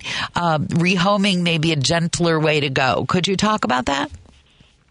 Sure. I'll give you some examples of some of the places I've taken things that have been really, really exciting. I did a whole home renovation without one thing landfilled. Wow. went to, um, I know sons went to HIAS to welcome new immigrants, and um, that's a key place that is um, national. So that is a great resource, and there are people who are picking up things all the time there. I'm in the Philadelphia area. I have great resources here in Philly. Um, if anyone needs it, you can find that on my website. But they're analogous to other big cities, I think. So yes. Is definitely one of them. Yes. We, we have, I'll, I'll, pause you for one second. We have a really interesting and innovative program here started by two guys who took, I think it was their Wharton MBAs, and they now have a warehouse where uh, people can place their furniture that they don't need. And then when these refugee organizations, uh, you mentioned HIAS, and there are several in Chicago, when they're setting up an apartment for somebody, they can just request what they want. So Yes. Isn't that wonderful? Yes. It feels good, doesn't so it? I need that. that. Yeah. yeah, I need that for my um. Anyway, um, so I've got I, one woman was getting rid of a lot of really cool things. I have a prop house I work with, so when she goes to the theater, the movies, she might see some of her things in the movies. Um, there's Books Behind Bars, which I think is a national organization. Yes, uh, got books in carts. There's Mighty Writers for kids, but there's also you can make. Um, someone is making a quilt from her old concert T-shirts. Um, I have a great story about an immigrant. Um, one of my clients is in her late 70s, early 80s. Her mother was an immigrant from the old country. And um, early on, when she started making a little bit of money, she bought the Scales of Justice because she was so excited to be in America with justice. Um, she bought these Scales of Justice. My client is in her late 80s. She didn't know what to do with them. And after just a little bit of work or a lot of bit of work, I found a home for them at the local ACLU in Philadelphia. You really are worth your nickels there that people are you that is impressive. That's really that How many phone calls did that take? It wasn't a lot. It was it was determination. Um, it was determination, and it was this to that to that to this. And the head of the ACLU in Philly was thrilled. But last week, I just helped a woman who um, husband died. She was recently widowed, and she didn't know what to do with all of his medical equipment. And I ended up rehoming them to a local nursing school. Jefferson's Nursing School for their training program. So there are ways of doing this that is not only, I don't know if you have Green Drop, but these places that take uh, big quantities of things, they're not always so reliable. They're not always going to the end user. You do want to be careful of that if that is of value to you. They now have to say in Chicago, they have to label, I believe, whether it's a for profit or a non profit drop box um, because for a long time people thought they were donating to a charity and really they were just providing goods for other people to sell. So I, I believe it's a city rule in Chicago, but I wouldn't swear to it that you do have to say if you're giving to a nonprofit or a for-profit donation site. You made me think of something really. I, can can I share a story? This is to your point about medical stuff two things. Uh-huh. Um, there are regularly groups going to underserved countries with doctors who, believe it or not, will take drugs with that you you know maybe your doctor changes your blood pressure medication and you just got wow. a three month prescription so yeah that was one thing that i i um, was able to donate to recently and then medical supplies when that stuff's expensive and i was in charge of caring for a friend uh, and when he died, there were, he was an engineer, so he liked to have two of everything. He had two power wheelchairs and two showers. He had two of everything. And I was so grateful to find there were a group of uh, home healthcare nurses, and they were just setting up a nonprofit to provide things that Medicare didn't cover. Um, for people who needed them. And Beautiful. they came with their truck and they loaded it all up and they took it to their storage area. And at a certain point, I mean, I wouldn't have cared if it was a nonprofit or not. I just cared that I trusted them that it was going to go to yeah. people who needed it. Um, but you you raise a good point. Know where it's going if that's important to you. Um, now, what about? Let's circle back just with the few minutes that we have. The the the trauma is that a good word that comes from facing what you've accumulated? What how would you describe that? And how do you reassure people that they're really going to be all right without all this stuff? Yeah so there are two things there. One is the trauma of seeing it. I had someone call me uh, text me that i knew from another another venue um, and she was having a yard sale the next day, and she texted me she was really upset, and I, I didn't. The reason why she was upset was because she could not believe how much she had accumulated. Ah. Right? She was like it was the opposite of what I thought she was texting me about. So you know we're faced with the fact that we we live in America. We are seduced into buying things, um, and even if we're seduced to shopping at thrift shops, right? We, yes we're supposed to buy things. Um, but I kind of flip it a little bit, and I get, again, from this very compassionate way. Most of my clients are super curious, they're super creative, um, they collect wonderful things. And and yes, they shop, and yes, they overdo it. So it's all of it, and so we really tease it all out. Half of the decluttering is moving things out in a way that when you know they're going to be reused, it feels really different. So that's why we don't trash. That's one of the reasons we don't trash stuff. Um, mostly is that for environmental reasons. But then there's this human. So that's environmental sustainability. There's human sustainability that I'm very aware of. I want you to set up systems so it doesn't happen again. So you don't have to call me again. What can you do to organize your things so you don't buy duplicates? So you are satisfied with what you. Oh, you mean people don't need three hard-boiled egg slicers? They don't. They don't need if they organize their drawer. They might just asking for somebody. No, don't for need. Three, yeah, for a friend, right? For a yeah. Well, so, this, I mean, you know, things like that. So this is very. I, I think that you've given people a lot of reassurance as they head into the new year that it's basically there are people who can help you here and you. Um, and they can, are, are, there groups that people connect with that will support them as they undertake this? If, if they can't find you directly, are there, are there support groups for people who want to do this? There are hoarding support groups I know in Philadelphia, and I don't. I have one person on the hoarding spectrum. It's a whole different story, and that comes from Jewish Family and Children's Service in Philly. But my support group, Ignite the Light, starts on Tuesday night. Okay, we're going to give people the uh, URL one more time, and I thank you so much for giving of your time. You did not clutter up these airwaves at all, so I I appreciate you being with us. That's Gari Julius Weilbacher. She owns and is the proprietress of a website you can find to consult with her or to be referred by her to someplace else. It's called Wild Brook Coaching. It's got a dot com after it, and um, if you go there, you can find out more about her, what she does. Again, full disclosure, we have a relationship. So not a business relationship. I just want to make that clear. In a few minutes, we're going to talk about uh, January 6th and how you're looking at that on this January 6th. And also, I got a bunch of texts about what I said about AOC. How dare I? How could I? So I guess I'm going to have to defend myself. I guess I will because I read your texts and you can send more of them. 773 763 9278. It's Joan Esposito Show. She will be back on Monday. I'm Turi Ryder for Joan. Your long drive home just got even easier. Driving it home with Patti Vasquez. Now weeknights from 5 to 7 p.m. on WCPT 820. We could talk about how complicated other banks make it to redeem credit card rewards. Or we could talk about how with Discover, you can redeem your rewards for cash in any amount at any time. Talk about amazing. Learn more at discover.com slash redeem rewards. Terms apply. Joan Esposito, live, local, and progressive on WCPT 820.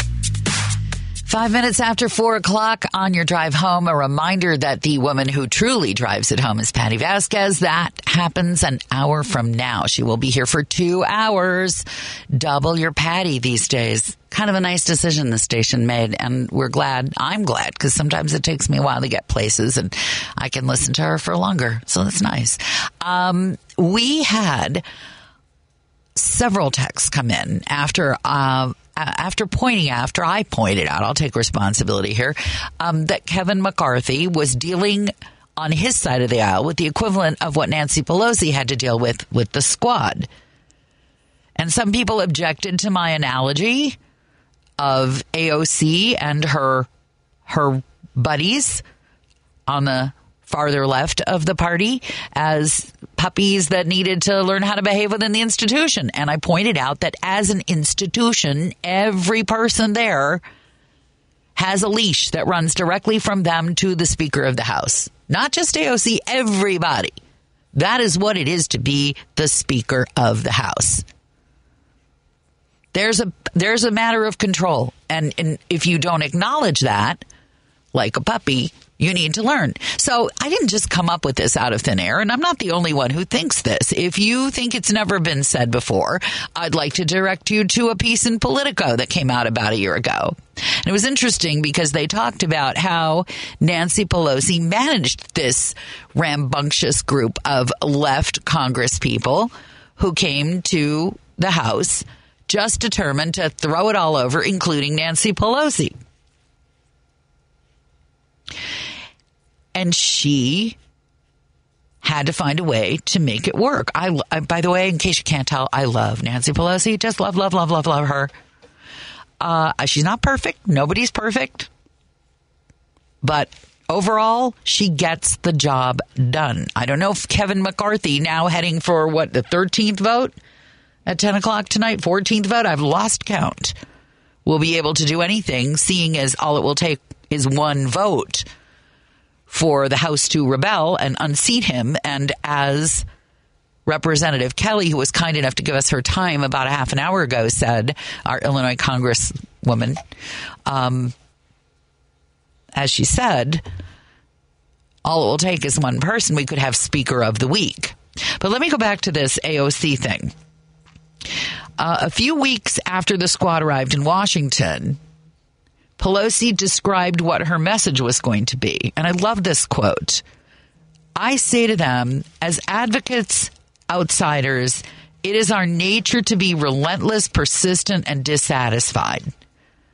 But that's not enough once you're elected. She went on, quote, when you come in, cross that door, take that oath, you have to be oriented toward results. Have confidence in what you believe in. Have humility to listen to somebody else because you're not a one person show. This is the Congress of the United States. Do you think Kevin McCarthy could possibly have made a speech like that? I do not think so. Someone texted to me, give an example of where you think AOC was out of line. Immigration. She represents a district with a whole lot of immigrants. And I, I'm paraphrasing here, but her approach was let them all in. And whether that's the right view or the wrong view, a workable view or a not workable view for her in her district, for other people running for office in other districts, it's not workable. They can't run on that and win, and they can't live in a district where that's the practice. That does not work. Um, and AOC went after Pelosi on Twitter. She went after Pelosi by name before she came to the to the House and after. And uh, her chief of staff posted a series of tweets saying AOC was better at leading than Pelosi and accused the Democrat leaders uh, of Democratic leaders of being unwilling to fight for their principles. And this also had to do with when they first came to office and wanted impeachment straight out of the box.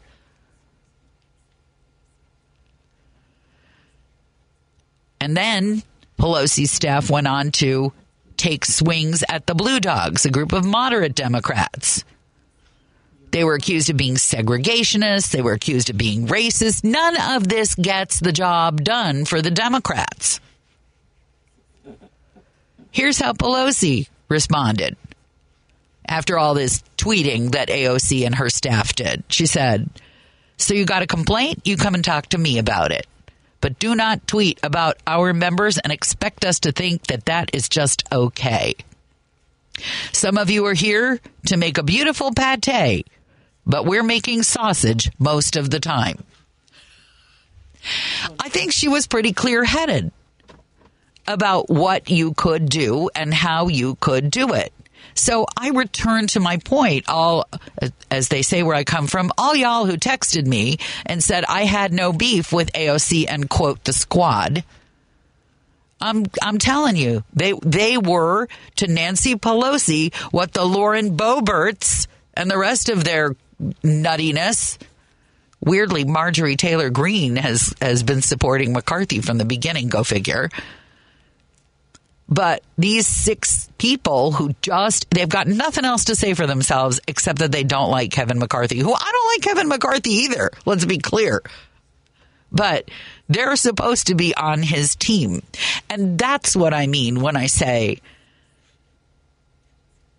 AOC and her group that came in with her needed to understand that this is the Congress of the United States. And if you don't just want to jump up and down making noise, if you actually want to get something done for the voters of your district, you can't screw over the voters of every other district.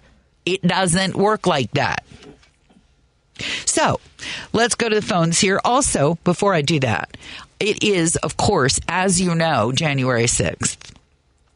And I remember clearly where I was when the rioting began. Was on my way to this general neighborhood to fight a traffic ticket, which I lost at one of those shopping mall courts. I hope you've never seen one. I hope you never see one. Uh, but I remember distinctly Kevin McCarthy being interviewed on a network news station, and he sounded scared. He was really condemnatory. Is that a word of the rioters? He called them rioters. He wasn't pussyfooting around. He was really clear. That all rolled back in light of the events that followed. But if you remember where you were on January 6th, and if you remember how it felt to watch the mayhem or hear the mayhem on your phone, on your radio, on your computer. I would be curious to know about your feelings as you remember them today. 773 763 WCPT, live, local, progressive. Let's go to George on the south side. Hi, George. Welcome. Thank you. Um, there's something that's got me really angry this afternoon, but I guess we shouldn't be surprised by all the depredations that Republicans have committed over the recent past, from Trump on down. What specifically is is bothering you right now? Well, as you alluded to, it's an important anniversary in the history of our country, and today the heroes of that day were being honored at the White House, presentation of medals, and yet the self-involved, self-centered, self-absorbed Republicans, especially McCarthy, who you just right, righteously criticized, couldn't suspend their stupid, useless voting for a couple of hours and just stand aside quietly so that the focus and the spotlight could be entirely on those who gave everything they had to give to defend the heart and soul of our democracy. Well, that doesn't serve them, George. They'd like to pretend it was tourists or no big deal or just a bunch of people exercising their constitutional right to free speech. What you think is a riot and a travesty and a, and a horrible risk of life and a taking of life and limb and a complete, I don't even have the words to how it views our law enforcement community. I they don't see it that way, or at least not publicly. I'm not sure what they say to their kids at the dinner table, but in public, they're pretending this was nothing. And all of us are paying a price for that because, regardless of what they think or feel, it isn't the truth, it isn't factual, and the more that they worship lies, the worse it's going to be for all of us. These people are malleable and they're I, they must be very fear fear oriented because a lot of Democrats say when they talk privately with their colleagues from the other side of the aisle that they admit, yeah, this is BS. Our public uh, face is wrong, and we know what the truth is. But democracy doesn't survive and prosper with weak-kneed cowards like that, dishonest people like that. Uh, you know, where's the courage on the Republican side anymore? It isn't there. Well, all I can say is I, I never thought that I would want to clone Liz Cheney's all over the place. But if I were the ruler of the universe with a big magic wand, I'd be cloning Liz Cheney's right and left so that they could get their party back. I had no objection to the Republican Party as a Republican Party. I didn't agree with much of it, what it did, but these were ethical people. They played by the rules. It's Donald Trump. That's really what it is. Start to finish. This is the work of one man and a bunch of people who really were afraid and angry. That that's how it operates. A bunch of people who saw that the world was changing and it was going to change for them and they were scared and they were angry. And I know right now a couple of my friends who went right down that rabbit hole are probably throwing their radios out their dining room windows. How dare you say I'm frightened? How dare you say I'm angry? And I'm like, when they do that, my response is you just threw your radio through your dining room window. What does that say about you? I thank you for calling, George. Good, good of you to spend time. We um, we do have space on the phone for you, but let's go back to some of the texts that came in. Um, I think I've skipped over a whole bunch of people. Uh, people do want to know um, when Joan's coming back. If I haven't said enough, I, I want to say it again. She's back Monday, so that is the plan. Um, let's see somebody asked how I stand on Medicare for all. Would it make you feel better to say that that's what I think of single payer? Let everybody have it and then make it better. There's my answer for that text. Uh, let's see here. Your your casual slanders of AOC. Well, I think we've taken care of that. I don't think I'm slandering AOC. I just think she lacks uh, experience and discipline. Maybe she has some more of it now. Let's go to. I'm going through through all of your texts as quickly as I can. Where's Joan? Back Monday. Thank you for asking. Um, here. Oh, Thank you. Someone who, whoa, it took me what, three hours. Um, I agree with you, Turi. The far left is too often the obstacle to actual progress, and they often vote with the GOP. I, you know, you've said something very interesting. I don't know that the far left often votes with the GOP, but on areas, there, there's an area where the right has come so far around, especially on international issues international politics, and the left has come so far around that they've actually met. At, if, if you imagine politics as a clock face, and everybody starts at high noon, they've come around to six o'clock and they've met down there. That's where they, you know, this whole we're not giving money or we're not giving money to these people or we're not giving money to that country or, you know, that, that stuff is happening on the extreme right and the extreme left. So, yes, to that text. Thank you for that. Uh, let's go to. Oh, come on, WCPT. Is this the best you have to offer listeners? I'm sorry to disappoint you, but today, right now, yes, it is. um, we need more voices like AOC. Um, but the same person texting who all, who you know who said this was not the best, they still hung in there. Bless their hearts. This is not the work of one man. Trump had a lot of help. What are you talking about? Are you willfully obtuse? No, it was Trump. Mm-hmm. I'll tell you why it was Trump. Trump, because you listen to this radio station, you may not spend a lot of time watching crappy TV, but a lot of America does. And a lot of America assumes that if you're a big TV star, you know something. And so all that horse horsewash of The Apprentice, which was all smoke and mirrors, and as somebody who works in media, I can tell you what gets ratings has very little to do with the truth. Has very little to do with the facts. But those people believed that he was a hugely successful businessman, which he was not. That he was smarter than the average business person, which he was not I'm not sure whether they believed he was ethical, but I think he managed to convince them that ethics didn't matter if you won, if you got your way. I was stunned at the number of people who worked in the trades who supported him, even though he gloated over the fact that he didn't pay his tradespeople. And he said if he could trick people and steal from people and get away with it, that just made him smart. So I don't really blame the followers in this case. I blame their leader. That's what it is to be a leader. You take the blame. It's Joan Esposito's show. I'm Turi Ryder in for Joan, who is back Monday. Live, local, and progressive. This is WCPT.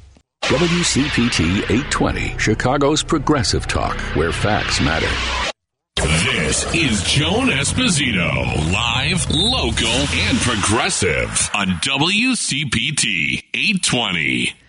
It's Joan Esposito's show, and I'm Turi Ryder in for Joan, who comes back Monday in a few minutes.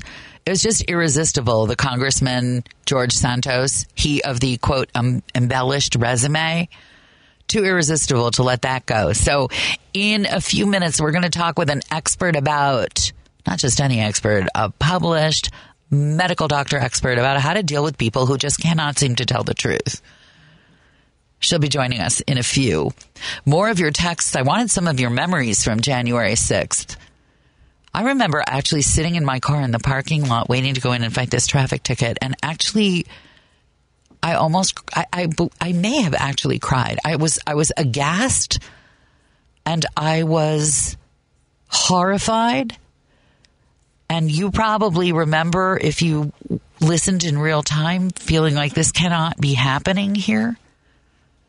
And at the same time thinking this is th- this because you're listening to this radio station, this is what at some deep level you knew would happen. Thanks for the text. Politics is messy. We have to learn GOP is about power, not people.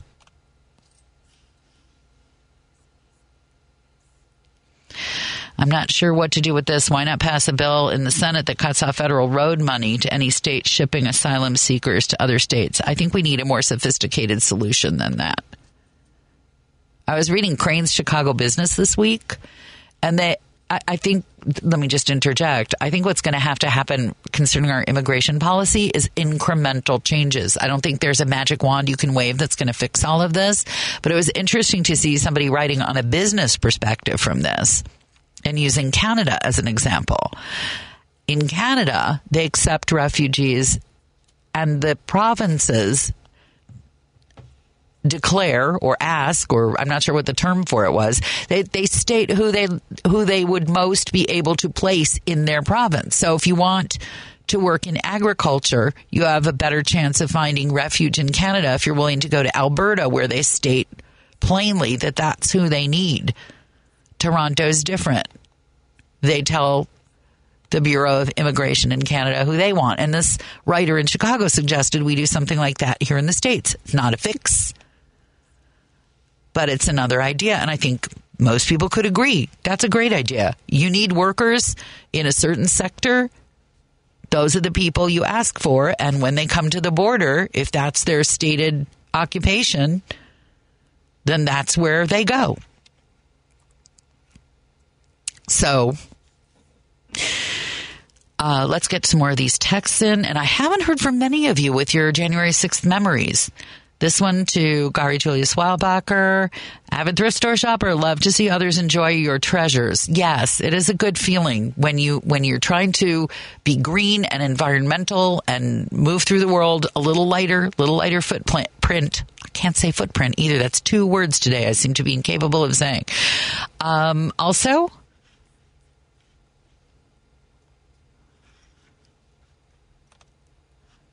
this the sorry state of the conservatives is not just the work of Trump. It's much to do with the concentrated work of hard right super rich and huge corporations buying the majority of the conservatives. The conservatives in turn do the bidding of their masters. They said and did they said and did everything to play into the ignorance, racism, and fears of the MAGA Trump. Yeah, you know what?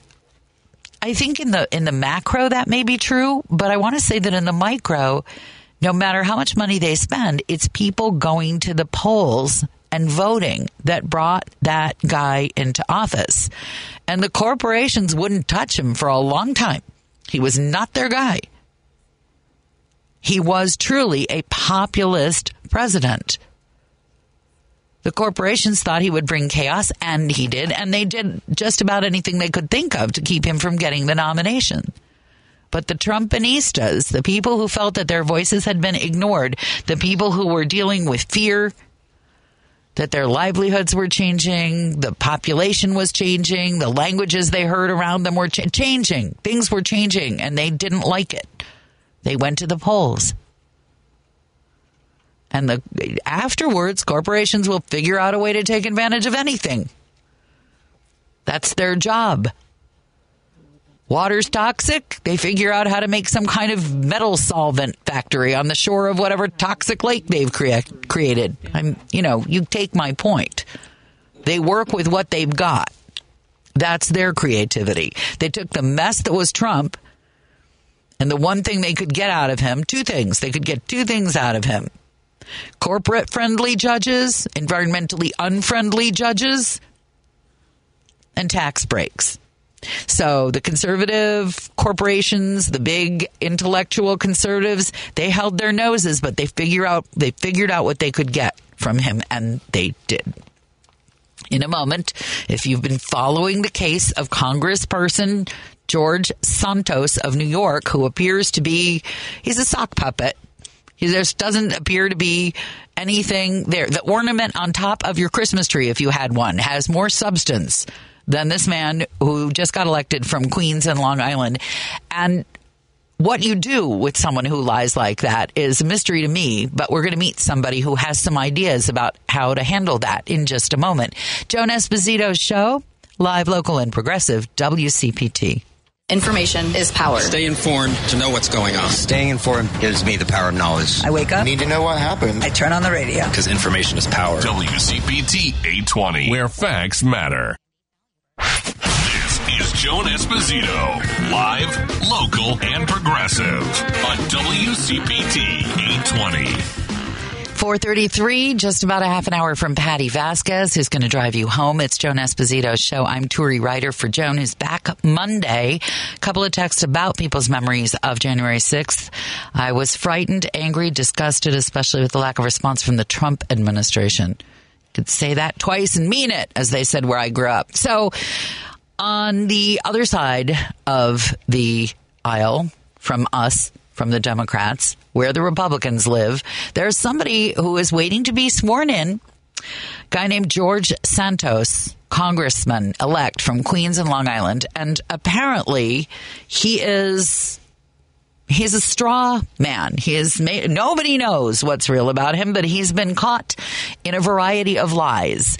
He lied about his parentage. He lied about where he went to university and college. He lied about having gone to university and college. He lied about property he said he owned he didn't own. He I, I, you can't even it's like how did he lie to the let me count the ways.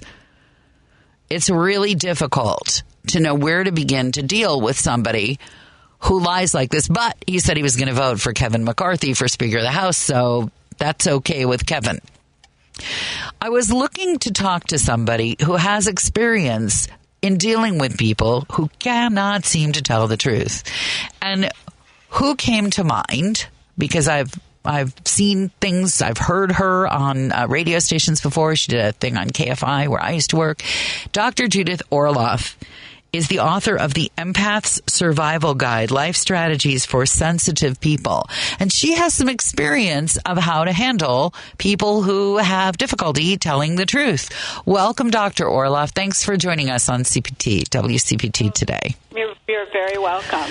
Um, can you explain a little bit how, when people come to you to talk about um, liars around them, how is that affecting them when they when they come to you and need help with this? Um, well, lying is a really toxic behavior and it can destroy a relationship. So, in an interpersonal relationship, it has to be addressed. And the, the problem is, now, because I deal with empaths and empathy, that's what I specialize in. Um, I also specialize in empathy deficient disorders, which include narcissism and sociopaths. And sociopaths and narcissists are great liars and they don't have a conscience. That's what regular people can't get. They don't have a conscience. They don't have the heart as we know it. And so they don't really care about a lot of things you might care about as an empathic person. And that's what's so hard for empaths who are sensitive and loving and giving to get because they feel if they could be around somebody and they're lying, if they could change them with their love and it just doesn't work that way because they're not neurologically wired to have empathy or have the kind of conscience that's necessary to tell the truth. Thus, they can create these resumes that are fake. Know, they can say whatever they want to say, and they don't really care. And that's really important for non sociopaths and non narcissists to get. Regular people, everyone is listening, who has heart, who cares about other people. You have empathy. Your heart goes out to people. You care if you lie or not. And you care if someone lies to you. Yes. As opposed to ignoring it. You also care, I suppose, and maybe I'm just guessing here, but you'll tell me if I'm right or I'm wrong. You care about your reputation also, yes? Absolutely. You care about your reputation, but with sociopaths especially, they feel like they can get away with anything because the way they operate is they love bomb people. And they just make you know their coworkers or team members or you know other people in corporations they make them feel so loved and appreciated that they're built up and then they lie. Huh. So they don't just lie on the first meeting they build you up to lie. So i'm just going to use george santos as an example here. One of the things that was really striking in reading his um, uh, method of operation, if you will. He had a friend well, that's the first thing that is boggling. He had a friend, but I guess that would have happened as as you point out that they can make friends for their purpose when they want to. But this friend lent him five thousand dollars to move into an apartment. Um, George Santos and I believe his husband at the time they needed an apartment, and this guy lent him five thousand dollars, and then uh, Santos promptly ghosted him. And I can say that without allegedly because a judge agreed. And a judge in New York, where this poor guy had to come to try and get his money back, um, agreed that he was owed this money that Santos had lied and stolen from him. And yet, of course, the money was never returned because leading to something else you just said. If you if you really are a, a, a, compulsive liar or a sociopath or a narcissist, even if a judge says you have to pay for something, you don't believe you have to play by those rules either, correct? Correct. You don't have to play by any rules except for your own. And so that's why so many sociopaths end up in prison because, you know, the law comes in eventually and they get imprisoned for their crimes. And they could do terrible damage, but before you get to that point, in a in a government or a work setting that ignores lying, that makes it almost impossible to enact consequences on the liar. So, do these folks typically find places? I'm trying not to make the obvious congressional liar joke here because it's just too easy. Um, and, and besides, I think there are a lot of Congress people who really do tell the truth most of the time, despite political reputation being the opposite of that. Um, but but do, do folks who find it easy to lie, find no problem lying, do they tend to gravitate to certain kinds of occupations? Um, they do. They like um, the power play. They like power. So they go into politics. They go into you know, being a CEO. They go into running a company, something that will feed their power. They're like, they have a hole in them that needs to be fed. Their ego, their self-esteem, everything needs to be fed constantly. And they love having power. Narcissists and sociopaths I write about this in the Empath Survival Guide. There's a whole chapter on narcissists and sociopaths. They operate out of power. What do they get out of lying? Yes, what? Get out of acting like this? It's a sense of power. It's this... not love. They don't get love from people. Nobody loves them. They just, you know, try and get on their good side. That's so interesting because this guy, according to what I've read, he was once married to a woman. Now he's married to a guy. Who marries these people? What do you mean? Who, oh, who marries these people? Yeah. Um, a lot of empaths marry these people. Empaths uh, tend. I'm an empath, so that's why I have such an interest in in what relationships we choose and who to how to protect ourselves from people like this. But empaths tend to feel that they can help everyone and they could love everyone into wellness. And so the guy or the the woman that they marry might love bomb them and might make them think of you know think they're the best thing ever. And so they might reel them in and then once they're married, you know, then their true colors come out. There's a variety of things that can happen, but they essentially present a false front in the beginning and can be quite likable and make you feel special. And if you're prone to being seduced, they know how to seduce you and tell you exactly what you need to hear. So they kind of prime the way, these narcissist, sociopath liars prime the way to hook you in and then, you know, so you're you're describing the career here of Congressman Santos, right? He reeled in all these voters, and to be fair, it was a little paper on Long Island. I think it's called like the North Shore something. I forget, but it was a little paper that first started jumping up and down, going, "This guy's not what he seems." But the whole Republican voting base and and independents of Queens and Long Island thought that can't be right. And there were actually, I heard the publisher of the paper interview, the editor of the paper. He said there were Republicans telling me, "Stop, stop telling the truth about this guy. Just, just stop it." Um, yeah.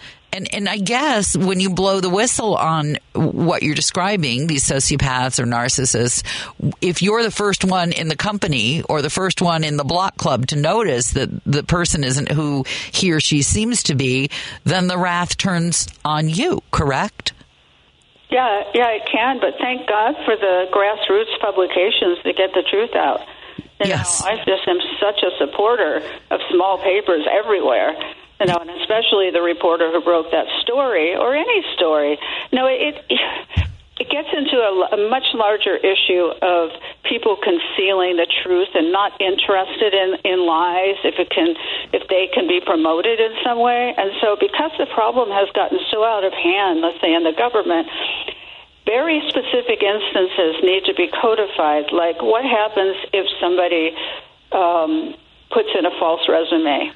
Know, in, in any company, they would be fired. Now, nobody would keep them on as, as an employee, and so there need, it needs to be codified that if somebody runs for an office, they have to have an honest um, CV. Well, it may be that our one resource for firing this guy, because Kevin McCarthy likes him and needs him, uh, is is um, the legal system. Because there are actually laws about lying on your financial disclosures, and nobody seems to know where this seven hundred fifty thousand dollars salary that he paid himself came from. Um, and I think they probably canceled that account in Brazil with the checkbook that he allegedly stole. So I'm guessing it didn't come, you know, over the border, but I don't know. What I would like to ask you, if you can hang on just for a second, because you're really opening this up and explaining this in a way that I think we didn't understand before, is whether narcissists and sociopaths are made or born. And I'd love your take on that in just a moment. It's Joan Esposito's show, quarter to five. Patti Vasquez on at five. Joan back Monday. I think I think I've given you the whole schedule. WCPT, where uh, we are live and local and progressive. This is WCPT 820, where facts matter. Attention, everyone. Don't turn that dial. Joan Esposito, live, local, and progressive, returns right now on WCPT 820. Well, since we're not into lying, I have to say Joan returns Monday. Monday. And I also want to thank Julia Shu, who helped us uh, book this show today. And if you are particularly glad that you got to hear from uh, Illinois Congresswoman Robin Kelly, you can thank Julia and all the great work she does. Lady B also thanks, and Matt Cummings, who invites me now and then to come and keep Joan's chair warm. With us is Dr. Judith Orloff. She is a psychiatrist. She is an author. Uh, she wrote the Empath's Survival Guide Life Strategies for Sensitive People. And if you are starting to understand Congressman elect George Santos' personality in a different way. Pick up that book. She's got lots of wisdom to offer. Dr. Orloff, I wanted to ask you about whether narcissists and sociopaths are made or born. Uh, well, the answer is both, but uh, most of them are born. That's what the thinking is, that there might be a genetic predisposition towards narcissism, though modeling, parental modeling plays a role. If you have a father who's a narcissist and you want to be like your dad, you can take on some of those traits. And it's really destructive when you have narcissistic parenting and it can take years of therapy to begin to heal from that. Um, but sometimes, you know, they're just born. They come out of the womb narcissistic, and it's very hard to treat narcissists in psychotherapy. Like, I, I probably won't do it most of the time because they can't be accountable for their part. For instance, they'll never say, I lied to my partner and I'm sorry unless of course there's an ulterior motive then you know if, if they get something from that they'll say it. But they you know it's not unconditional empathy. It's, you don't get real apologies because they don't feel they did anything wrong. Are they starting to? Is there any kind of physiology that is starting to show that there's something in the brains of people like I would say Congressman Santos, but you could say anybody that you've diagnosed as a narcissist or a sociopath? Is there any kind of brain mapping now that we're really starting to understand what goes on in the brain that shows that something's wrong, something's broken, something's off? Anything? Uh, not as far as current research is concerned, but they keep researching and they keep doing the, the genetic research is the most important research where they've had the clearest findings, where huh. be passed down. But is there something you could point to and say his brain is defective? Look at this. You know, not not quite yet. Okay. So I just want to I just want to say to people, if you have a liar in your life believe them that they lied to you. That's genius. That is such genius. If you have a liar in your life, believe them. That is perfect. I think that's going to end up on lots of our uh, listeners' refrigerators. I think, especially anyone who's who's dating at the moment. And and yeah. I was always told, you know, when someone tells you who they are, you should believe them. So um, but I want to ask you there was a talk show host I worked with. She's famous, so I won't name her. But she told a story one day on the air. Um, and it, it rattled me completely because it was horrible and also effective because it presumed that the person, now that I hear you speak, I guess the presumption is that the child she was trying to teach that lying is wrong had some empathy. I don't suppose it would have worked if the child did not. But you know, children will will lie sometimes because well, you say, why do children lie? Go ahead, tell everybody. Well, you know, if they're not narcissists or sociopaths at a young age, they might lie to protect their brother or sister or lie to protect their alcoholic mother, you know, so that she isn't shamed by her alcoholism. So the the intention of lying is to protect somebody. It has an empathic intention. Ah. As opposed to random lying, anything that serves me, I'm going to lie about. I'm going to lie about my age. I'm going to lie about my profession because it serves me. I want to get this position, so why not lie? But but not everybody who lies to serve themselves is necessarily a sociopath or a narcissist. They might, you know, okay, I have to confess this. I'm going to have to confess this every show I do here. When I started in radio, I made up a resume.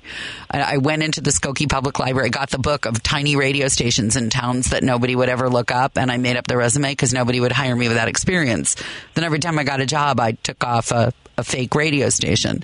And finally, it was all real. Somebody interviewed me and said, How'd you get started? I told him he didn't hire me. So.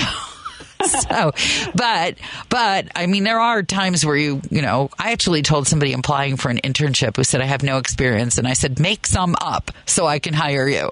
Um, but this person, back to the talk show host, um, I think people do sometimes lie in my experience, and you'll correct me if I'm wrong, because they're afraid of the consequences of telling the truth. Um, they might prefer to tell the truth, but little kids especially, they they can be really afraid of what will happen if they tell the truth. You know, who broke this? Who, you know, who used it. And I, I, think that especially kids who get physical punishment are sometimes afraid of lying. This, oh, that's so true. The, Any traumatized kids are afraid of telling the truth or lying, and the world isn't a safe place. And there's so many people who recognize a lie. You know, in our in our world stage, you know, they recognize the lie, but they are passive. You know, it's just a, a theme among some governors, you know, governing the governing bodies that they're just passive. They don't they keep their mouths shut. Right. Well, the Republican Party, but you don't have to agree with me there. Um, you don't have to agree with me. You're you're here to be. you you can be politically neutral. Um, I want to. Um, say that you've just taught me something when you say that people lie to protect somebody else, because that's another reason that um, children might lie if they break their mother's favorite coffee mug. They're afraid she'll be hurt or upset or she'll cry if she finds out that her favorite mug is broken. So back to this talk show host. Um, she was explaining that she needed to teach her son not to lie because he had told some lies. So she said to him, after school today, we're going to go to McDonald's, which he loved. And she built it up and what kind of toy and how, you know, when they would go right after school, they'd go through the drive through. He should be ready. And then uh, after school, she just drove in the direction of their home. And he said to her, this is her telling the story on the air and me listening. He said to her, but, but mom, didn't you, you know, we're supposed to go to McDonald's. And she said, were we? I lied. Uh-huh. And I thought, I thought, that's a really harsh way of teaching a kid what lying will do. Do you recommend this? Well, you know, you have to build up to something like that. I don't know what her past history is with this child, you know, or how much she's tried. But sometimes parents, you have to have empathy for them. They get really desperate. They don't know what to do. They don't, and they they don't seek out the right help. So out of desperation, they try a million things. Like I've had patients that bribe their kids to do their homework, which has been proven not to work. You know, so if I have a lot of, I, I'd have to know more about what led her up to that breaking point of of so blunt an approach. You would consider it. So if George Santos' mother had had tried this on a narcissist or a sociopath, it wouldn't have worked anyway, would it?